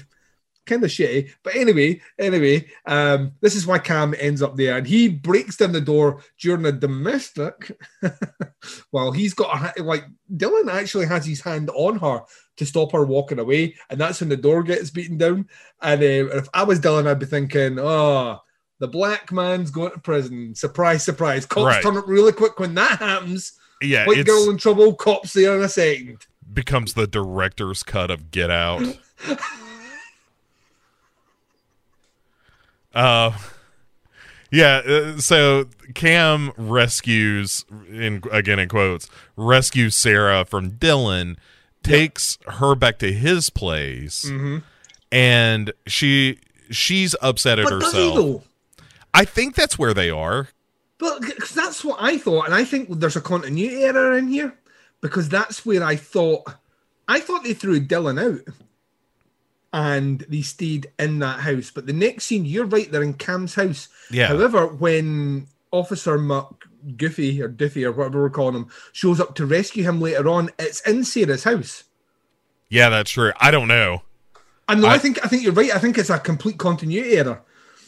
Uh, but so Sarah is saying like, I should have known that he he was using me all along. And you were right. You were right, Cam. And Cam's Yeah. like, well, you know, I didn't want to be right, but hey, sometimes Cam's right. What can I tell you? And yeah, but then she fucks this in the ass right away, like because she basically turns around to, how did you feel about it when your wife was cheating on you, your dead wife? yeah, he's like, well, I, honestly, it wasn't cool. Uh, I gotta be like, honest, "Oh, Sarah. I really, I really shouldn't have said that. And I'm like, yes, Sarah, you shouldn't have fucking said that. Yeah, she has all the tact Dumb of a bitch. blitzkrieg. And anyway, he's, of a dump truck. Yeah, um, Ben Laurie. So he confesses that he never really forgave June. Yeah. And then he's like, How about you go to bed instead of making me feel like a piece of shit for a little bit? and she's like, That's a good idea. I'm a little worn out on account of pitying you for your horrible life. She gets up though, and she's walking with a limp now, and I'm Yeah. like, hmm. But that, that she didn't get far. Meanwhile, speaking of Dylan, he is being interviewed by Lisa Ann Follows Yeah. for her show or whatever. And and Lisa Ann Lisa Follows Ann, Lisa, she has a line in this which, like, I genuinely said the words "fuck right off" at my telly. Like, I don't like I, it's coming up, but I, I was just like, no, no. Like this is just this is someone who, no offense to Canada, this is someone who lives in Canada that doesn't know how expensive property is in New York, right? Oh right. Yeah, that five thousand Come- square foot condo. Yeah, yeah. Like, is she fucking Jeffrey Epstein? Like, the fuck this?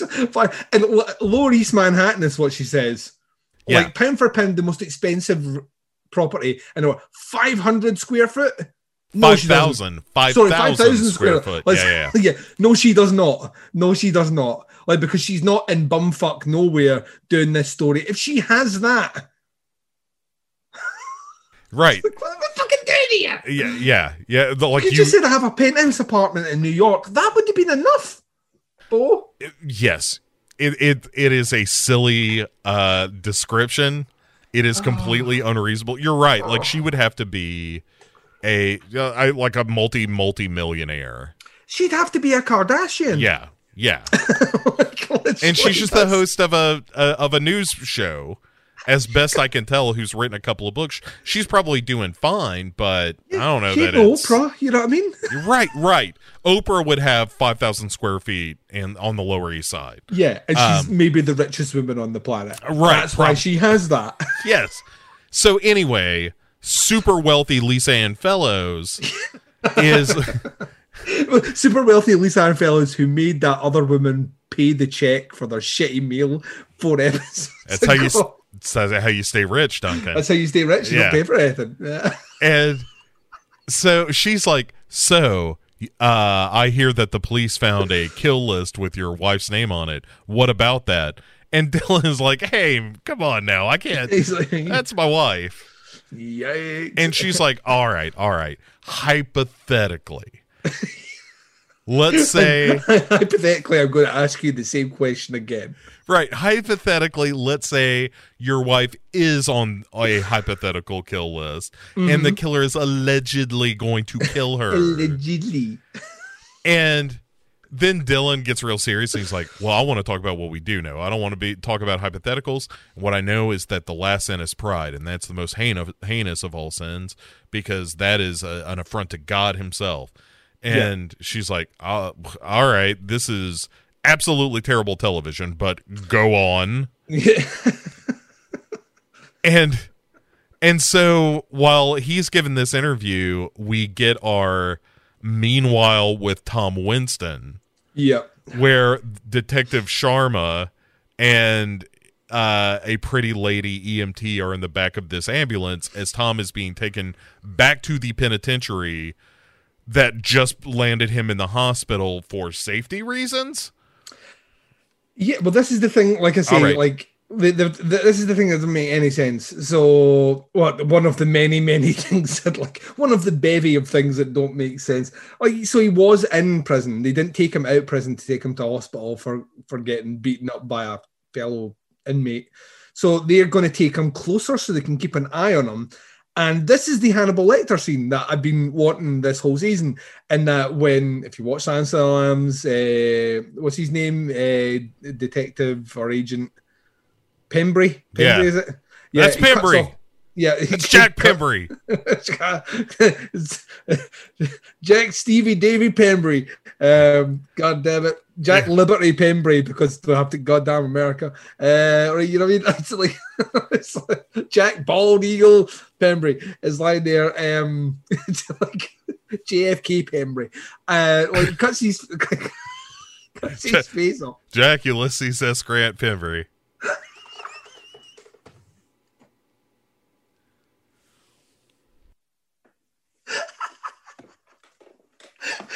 It's as the Labs obviously cuts the face off to make his escape, and we don't get the reveal that it is Hannibal until we're in the famous scene in the fucking the EMT driving. In the case of this one, he's strapped there in Shawarma or Shawarmi or whatever his name is, um, is is flirting openly, openly flirting with this this EMT. Yeah. And he's basically, he- he- you know, he's like, uh, he's like, yeah, this, you know, really dangerous killer, but subdued, you know, because I'm the man, I'm in charge. And she's just like, oh, he's a monster, he's a monster. And they, in front of them both, Tom dislocates his thumb. Right. Well, he they're during this conversation, Sharma is like, "Yeah, that's right. There's this whole kill list, and this guy's on it along with Sarah, who may or may not be his daughter." He's yeah, like, and to- yeah, Tom totally is just like, "Huh? What's that?" and yeah, and and that's the to your point. This is where he's like, you know, crack, and yeah, everybody. like, right in front of them, and Yeah. when he does it though, he goes, he makes a noise, an audibly large noise, because he's just dislocating his fucking. Right, oh, my thumb.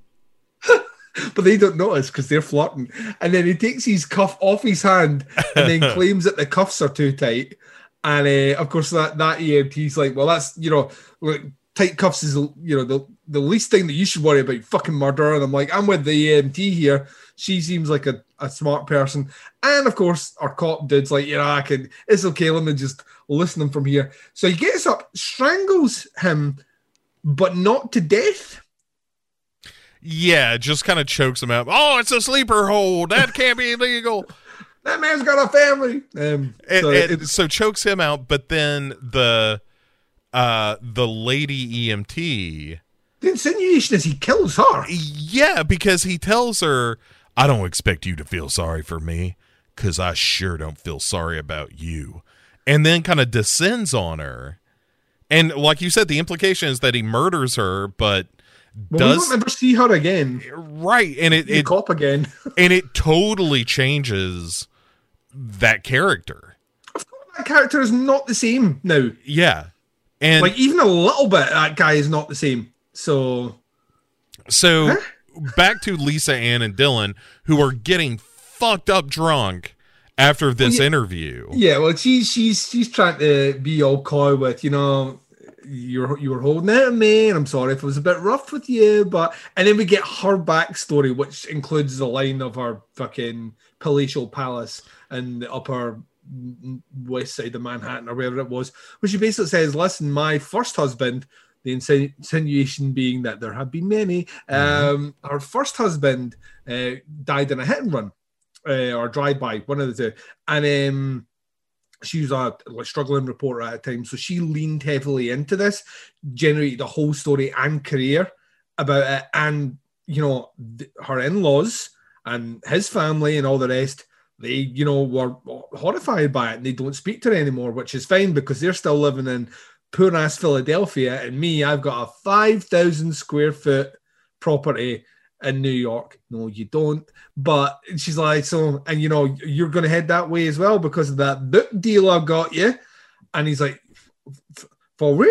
And she's like, yeah, I got you the book deal and the uh, it up. And me and you, great things, but you need to be on Team Follows and get yourself out of this. I think so. Ultimately, Dylan is being tempted back. Well, he was trying, just when I thought I was out, they pulled me back in. Tempted by the book of another. Nice. Uh-huh. Um, so, so And- he's been he's been wooed this way, and it looks like he might. Well, he's going to. Well, up until the end of this episode, he was totally doing this. He might still. We never. know. Yeah. Um, But and if I was, I'll be honest. If I was fucking Sarah, I'd be telling him to do it because you know what? I don't want this house anymore. I want a five thousand square foot mansion in New York. right, it's already going to be eh, like it, she's just not in a place to have this conversation with him right now. But yeah, Yeah. she should be Yeah. like, you know what? I'm going to help you out on this. We're going to be partners on this, whether or not we remain married. But Hmm. you're going to write this book regardless. But you're going to cut me in on the profit. I'm going to give you an exclusive interview, and then neither of us are ever going to work a day in our But, lives. yeah, we're going to be talking about that money. Mm-hmm. Gotta Hmm. gotta have some good old sense, some good old Irish horse sense.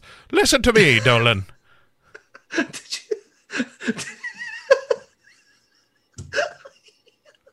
Here's what we're gonna do. Some good fashioned one. Irish horse sense. He said Irish whore.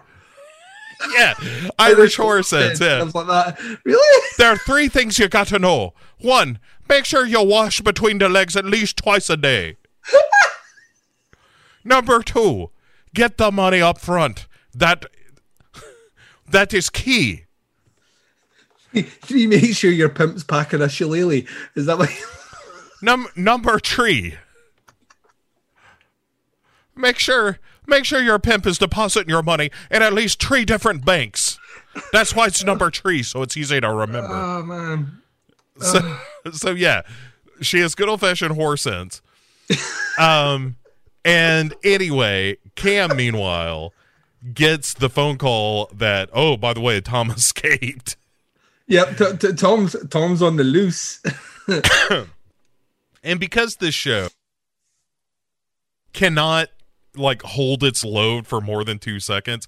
It's just like the teenage boy of television shows, where as soon as Yeah, it gets a little much. bit of tease, where it's Yeah. like, oh my god, Tom Tom Winston's on the loose. Oh yeah, oh yeah, Tom Winston's out there, and then two seconds later, we're popping the cork with him jumping into the room. And it's like you, Yeah. know, you can have a scene where it's just like, oh my god, this guy who's her father, but also a killer, is out there and may be coming for her. Let Mm-hmm. that simmer for two seconds. Yeah. No. Nah. He's right there. He got straight to that house. No problem. Yeah. Well, I, I mean, how we, how we got there, we the, don't know.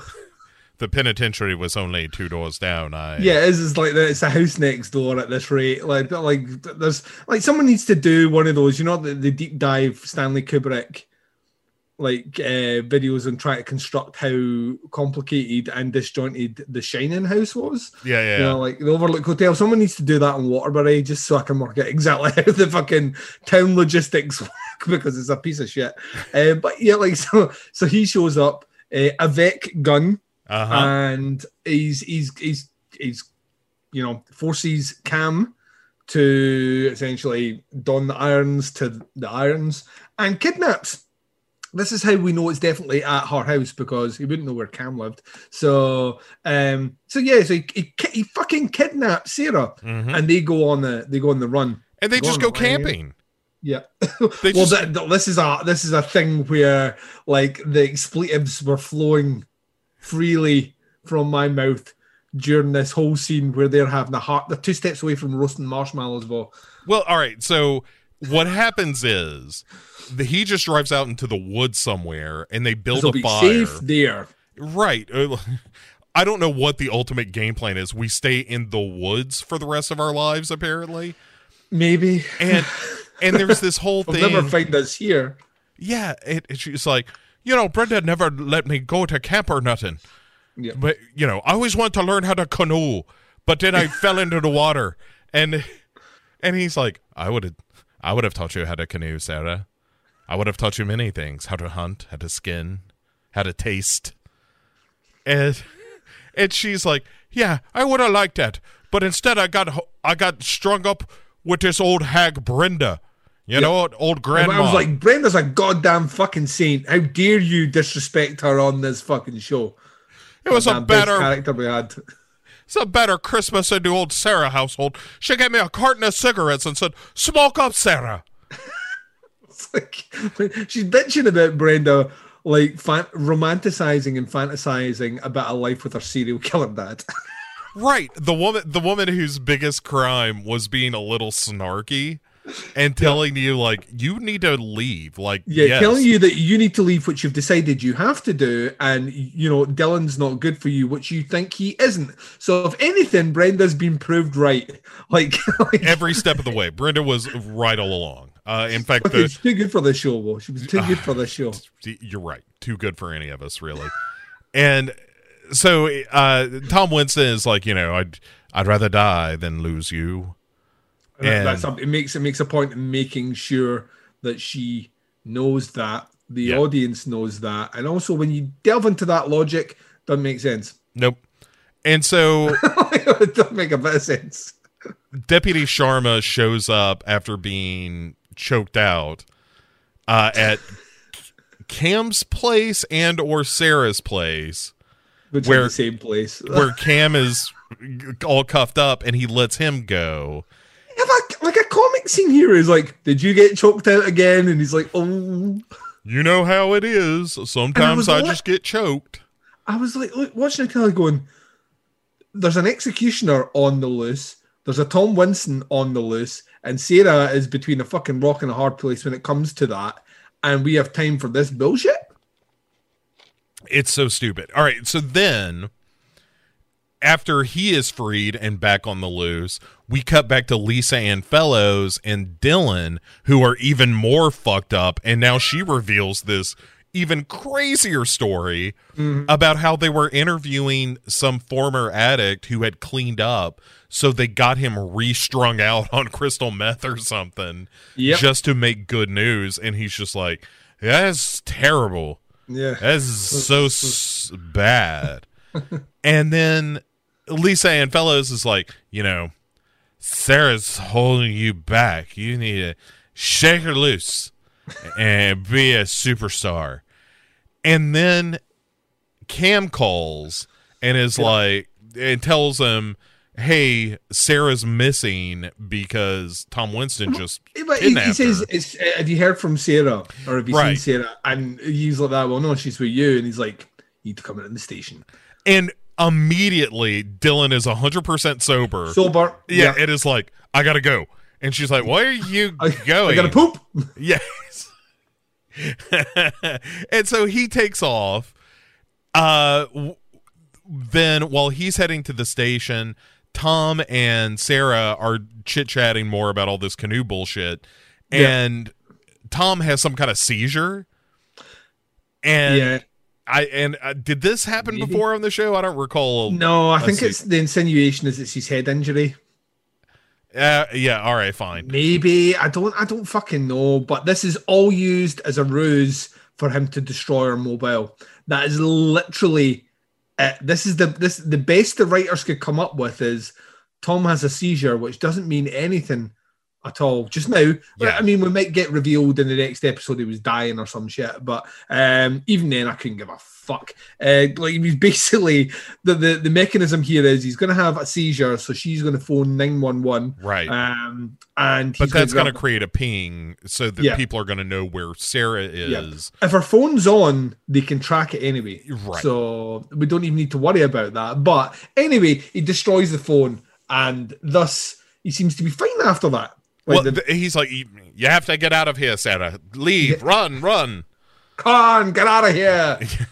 And so she does. She runs off into the woods. yeah, two seconds after him saying that he can't bear to lose her, he's telling her to fuck off. All right, and so let's because it's important to trace this chronology a little bit. We cut from here Yep. to the police station Yes. where Dylan is giving Cam a whole "you had one job" kind of routine. Yeah, yeah. Of, like- Dylan the is being pious as fuck here, right? Yes. Smug Smug Dylan has returned and he's kind of right, but at the same time I'm like, yeah, well if you hadn't created a whole website about your wife's dead parents and then married her under under the guise of potentially loving her, but also a story. Maybe we wouldn't be in this position to begin with. So I'm Yes. just saying, if if Simbutts were coconuts, Bo, um, you know what I mean? Uh, Uh-huh. So, um, like we're that's as far as I know in that rhyme. So I don't know anymore. Yeah, it, it's uh, ifs and buts were candy and nuts, then we'd all All right, candy nuts. I thought they were coconuts. uh, candy and nuts, then we'd all we'd all be something on Christmas. I, is uh, how I was. Ah, right, I, it's right. been a long time since I've heard that one. Um, my, my my one's better. If ifs and buts were coconuts, then you just trail off. Yeah, and, and just stop talking, and, and, then look confused. Um, it's like someone fool smell me pennies. Fool me once, shame on. Fool, fool me and won't get fooled again. Fool me, but Fool me won't get fooled again. Fool me once, fool me won't get fooled again. Yeah, yeah, yeah. So, so anyway, Cam, uh, like Sharma comes in, Deputy Sharma, and it comes in and is like, "Hey, Cam, we got a ping on Sarah's cell phone. She's somewhere out in the, on the edge of town." And also, this is the most scenes I've been in this whole season. right. Also, remember me? Check me in my new spinoff se- series, Sharma, coming soon to the WB. Um, where it's just him getting choked out in every episode. it's the only way he can orgasm anymore. Choke me! Come on, choke me! He's, he's gonna, he's gonna, he's gonna do uh, a real. He's gonna have a real Carradine outcome, if you know what I mean. I do know what you mean, and that's the finale, the season Yeah. finale. season finale. It's messy. Uh, Is him so- like passing out while still hanging from the door? Yep. Will Sharma survive till next season? Will someone come home and find him? Um. Anyway, so uh, he, basically, Cam is like, "Hey, you civilians, go look for him. See if you can which- find Sarah." Really. Yeah. eh, But this is the red herring thing. So we have Dylan, we have Cam, and we have the priest. all, in the same all out in the Yeah. woods, and yeah, so it could be any of them, Bo. so when Sarah then is uh, out in the woods and she sees this police cruiser coming by, she's like, "Here, here, it's me, Sarah." And before the police cruiser spots her, the executioner grabs her kind of from out of nowhere. And so Tom and Sarah then wake up tied uh by rope in this sawmill. Yep. And Sarah's like, "Oh no, it's the sin of pride. It's being broken on a wheel." Which and it, we'd heard earlier on. right. And and it turns out the wheel in question is a giant, you know, saw, a big a big industrial saw. Yeah. Which I mean, I mean, we're playing we're playing loose here, but then we've been playing loose all the way through this. Sure. and and Sarah uh Tom's trying to get Sarah off the hook by saying, "Yes, yes, she was prideful, but her Well, yeah, sin- he asks her. He, basically says, "What pride? Does she, the, what sin she committed? The pride?" And we get the reveal that Sarah tried to commit suicide. right." Um, It doesn't mean anything to anything, but yes, that is. Well, why? Because like that's basically Tom's rationale is that that doesn't count. The reason it doesn't count is she was doing it to herself, right. um, which nulls the the the sin argument. It wasn't a, an affront to God. Um, it was her, you know, an affront to herself, if anything. and that's the logic. I mean, Bible, no backsies. Yep. And um, the executioner um, does not agree, Mhm. interestingly enough. And he decides he's going to do it anyway. And yeah, Tom's going to continue trying to wriggle out of this as much as possible. Um, and I was like, just dislocate your thumb, Tom. That worked earlier. Right. Go with. I mean, it's probably already. Di- it's still dislocated, right? Well, the that thing- all, that the happened like twenty minutes ago. Yeah, but the thing, like the thing about this is, like, we we we build up through this fucking nonsense, right?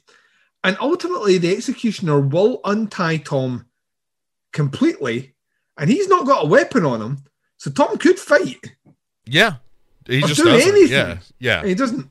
right it, so so tom is begging to take her place Mm-hmm. and then we get the flashback that kind of illuminates his motive to a greater degree Does it? Eh, i mean kinda it, it- the idea is that back in 1988 he was the you know the local reverend he was the preacher. Yeah, Yeah. he was the preacher. and he's given a sermon and he has dedica- dedicated his life to cleaning up Waterbury, which is filled with gambling and prostitution and drugs apparently Yeah, I mean, who'd have thought? Eh, right this eh, i mean it's times square in 1978 here in waterbury and you just can't throw a dart without hitting a pimp and or a hoe. And so he's given this big sermon and then sarah's mom rachel comes in looking all sexy in her suburban sundress. Mm-hmm. and she's like you're doing so much good work and god it just makes me so fucking wet how how much you're cleaning up this town. And he's like So uh-huh fucking horny for Jesus right now. So Yeah, horny she's like- for Jesus. oh my god i just i love the way that that cross is so hard and long at the bottom you know what i mean you know what i mean father tom and he's just like i know what you mean and he manages to finish this sermon cut up Just.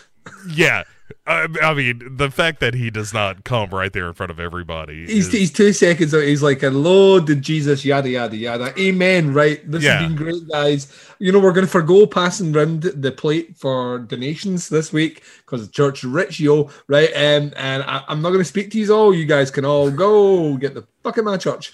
Um, I got a little prophecy of my own yeah. I think uh I, I think that someone someone's gonna rise in my pants. Rise from the dead. Uh huh. It's not gonna take three days either.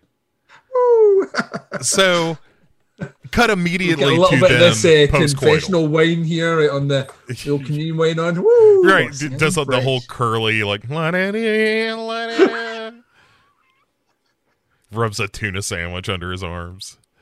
Um, Well, we cut to we cut to some like physical exercise in a bed.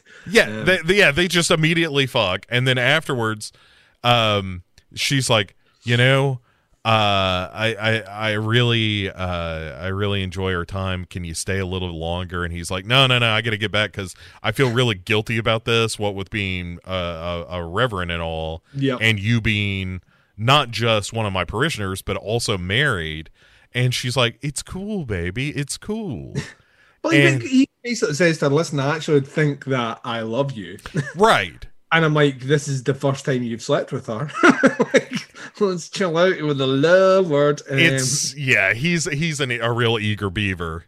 yes. And then she kind of says like, "Hey, I can't do this anymore." Yeah. But she's not talking to you know, Reverend Tom. hmm Uh it's her husband Brian who comes in and Tom you know, rightfully is like, "The fuck is going on?" Yeah. And he's like, "No, it's cool, baby. I like it. I like it." In fact, uh, let me ask you a question. What was your favorite part about fucking my wife? Is it her boobs? She's got a nice rack. And he's like, "I don't understand what any of this is. What is what is happening here?" And he's like, "Yeah, yeah, yeah. He's See, like, is love, baby? Don't hurt me. Don't hurt me no. Um, He's like, yeah, I got, I got. Look over here in the closet. Check out this camera. You know, my buddy Henry Allen. He, uh, he or Alan Henry is his name. He helps me uh, distribute these videotapes that I'm making with my wife. Uh, and now you, Reverend, are in a fuck tape with my wife. So you're so gonna here's back the, off, Here's here's the thing. Here's the thing. Right. Yes. Here's the thing. please. I'm trying to work out exactly what the motive. I know what the motivation is for this particular tape. The motivation is to hold it over him as blackmail, so he will not rail against the underground porn circuit that's happening in 1988 in Waterbury. That's right. Um, which how how the Reverend got wind of this is beyond me because he wouldn't be watching that sort of stuff. But anyway, he's he's trying to uh, basically blackmail on that. And then I was trying to think about so is this what they do for a living? Do you I- make fuck tapes and they send them out, or I, you know, maybe it's extra income. I don't know. Uh, I don't know what their jobs are. Yeah, but then because like once again, you once you just go one level below the surface, none of it makes any fucking sense. Um, so she, so she doesn't want to do this anymore, or that's the insinuation, or she can't do it with the Reverend because she does have feelings for him, right or something potentially, yes. or something, or some bullshit, because it doesn't make any sense, right? Um, but the you know, I you know, I will, you know, if you don't back off, will ruin you. Essentially, is the motivation for Tom killing them? I think the idea is that yeah, there's this kind of montage where you see him in the pulpit preaching and Yep. the idea is that he's kind of living with this shame and also for this eight months, right this Because love she's and- heavily, she's heavily, heavily pregnant when he kills her. So he just lives with this for eight months, and then one day snaps. and right and it just drives him bananas and he ends up killing killing brian because brian was terrible and then killing uh the mother um you know also because she was terrible and he can't trust her and all that stuff but he wants to save the baby which is why at the beginning of the the show we see him cuts cuts the guy's face because he's the guy that's distributing the videotapes. That doesn't really work. I guess marked him just to be like, I, I you know, you're in on it, but you haven't committed a, a sin directly or Yeah. something. I don't. This is all Fucking, ugh. just real Yeah. loosey goosey. But at, at- This is what the whole the whole show's been building up to this. We made a point of we're going to find out the justification and meaning behind this, and I don't know what this scene is supposed to do. Is it supposed to humanize Tom? right, but in, in like two scenes before, he just murdered someone in cold blood, so he can't be that. Yeah. it- like This is what I mean. I don't get it. it's it is the one of the biggest problems with this show is that the characters are so inconsistent Yeah, that I I don't know I don't know how I'm supposed to feel about Tom.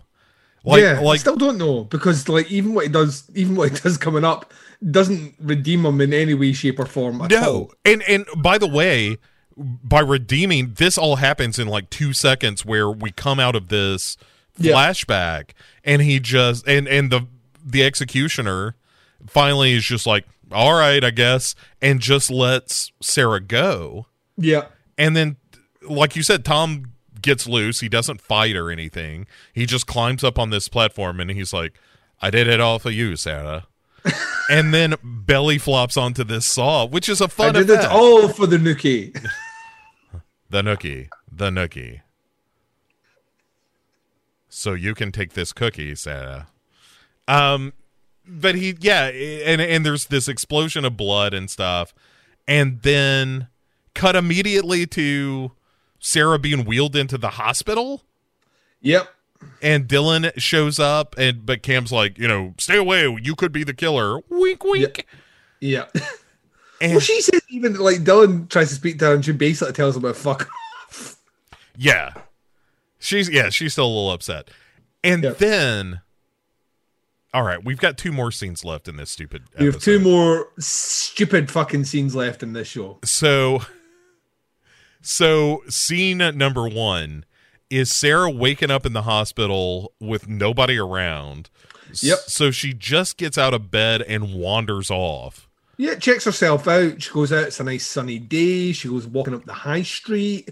Um, she's got a big pair of fucking Caruso aviators on, Mhm. and um, right in the middle of the square bowl, just standing there, is the executioner. right.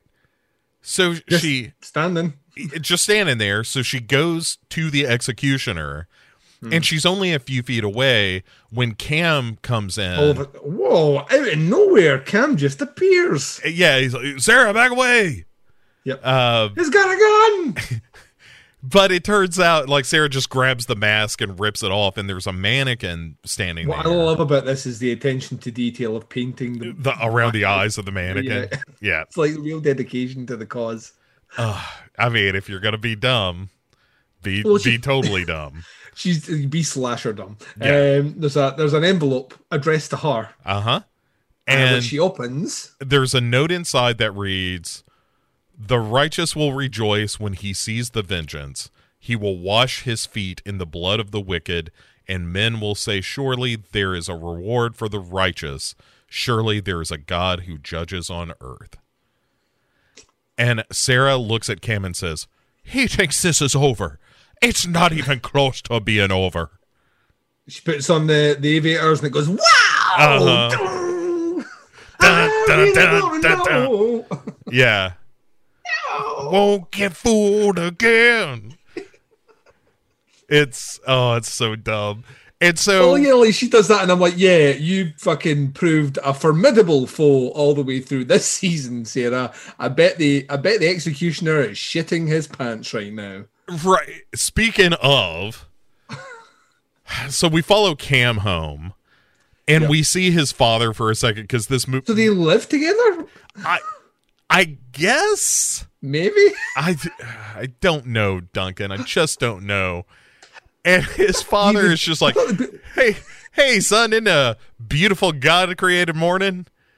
so that all the sins have been washed away in this town because I still want this show to think that I'm a red herring. Yeah, like for two more seconds, let's let's make sure that we throw some. Yeah, because it's the slasher rule. They set up something and they literally bulldoze it over two seconds later. And uh, and so Cam is like, "Yep, yep, whole town's been cleansed, all right."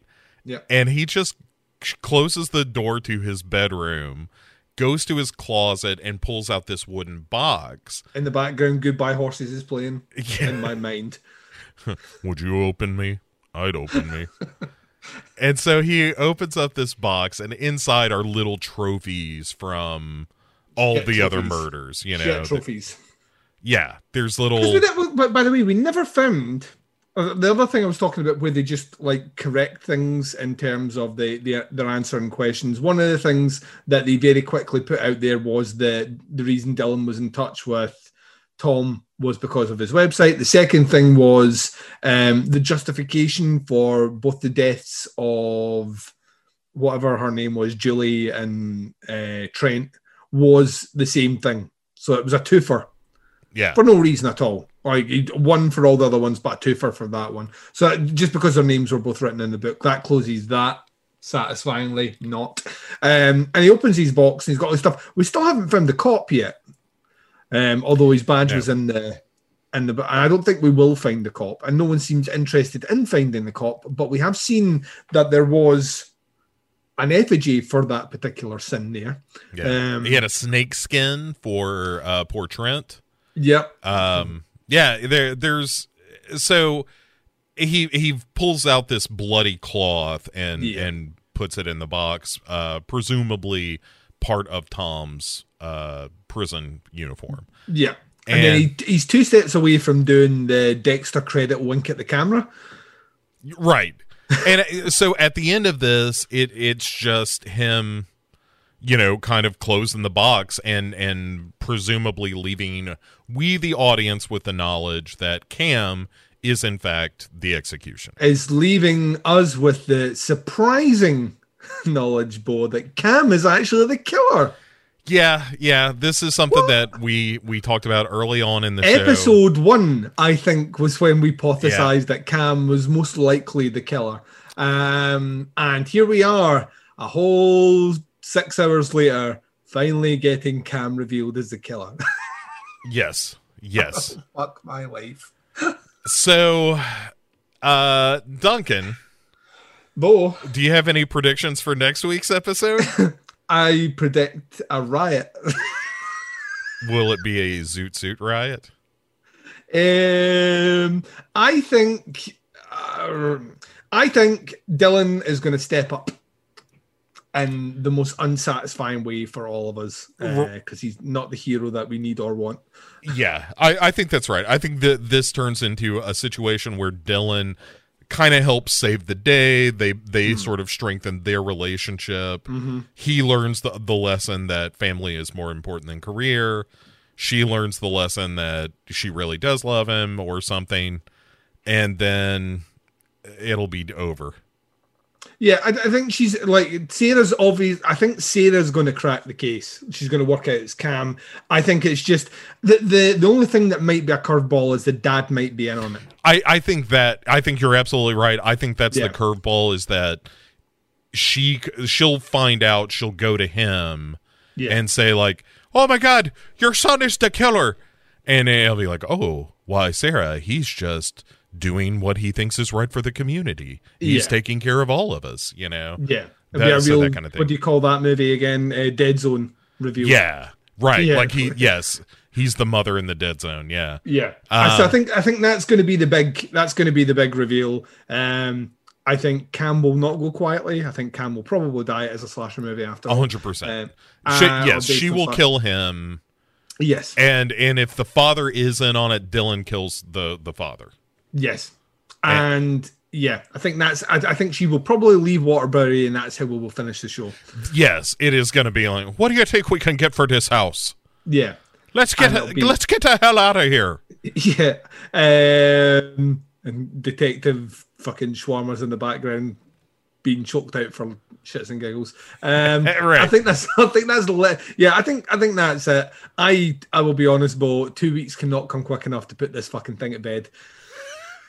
I'm i'm eager to see where the series goes from here because i've heard that the seasons are very different from one another Yeah. so i'm i'm very curious and i hope like i want it to be equally stupid but i hope that it's not as painfully stupid like this is a real dumb season um yeah. the the characters are just a mess and all. But yes i agree. I'm looking forward to putting this one to bed. I don't i don't expect too many surprises from here on out. But you never know. Like this show is always quick to do something real dumb. It was Brenda all along. yeah like brenda comes back from her watery grave. Um like ted danson and Creepshow The mayor's revealed to be Sarah's granddad. That was a story we dropped very, very quickly after building up quite a bit. Just none so of that matters at all Bullshit. Just so Yeah. much bullshit in this show that means nothing to no one. Um, what if it turns out that like the whole town are cannibals and this is all some elaborate ruse I mean, I- and if, if they were smart, what if they were smart? Oh, what well. they, what what they would have is some sort of kind of hot fuzz secret organization of people aggrieved by things Yes. that have happened in the town, and that's all feeding into it. And Cam is the figurehead who does the killing. That would be interesting. At least a kind of murder on the Orient Express sort of ending would make me kind of happy. We ain't gonna get that. No, no, no. Uh, Duncan, uh, we will be back. Speaking of, in two weeks' time to uh, to to finish this thing off proper. Um, in the meantime, where can people find you if they want to get more out of you?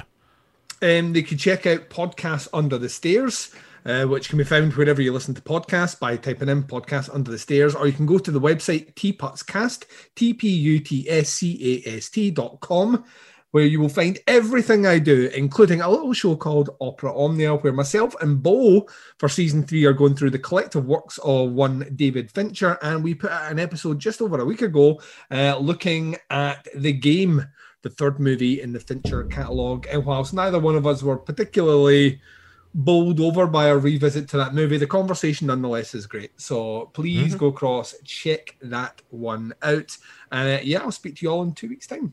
Great. And if uh, if you're watching this video live, uh, join us tomorrow right here on the same bat time, same bat channel. See, like the shirt I'm wearing. Um, uh, because we will be doing yet another list of legends. This time we will be uh, counting down the definitive list of the top 20 zombie films.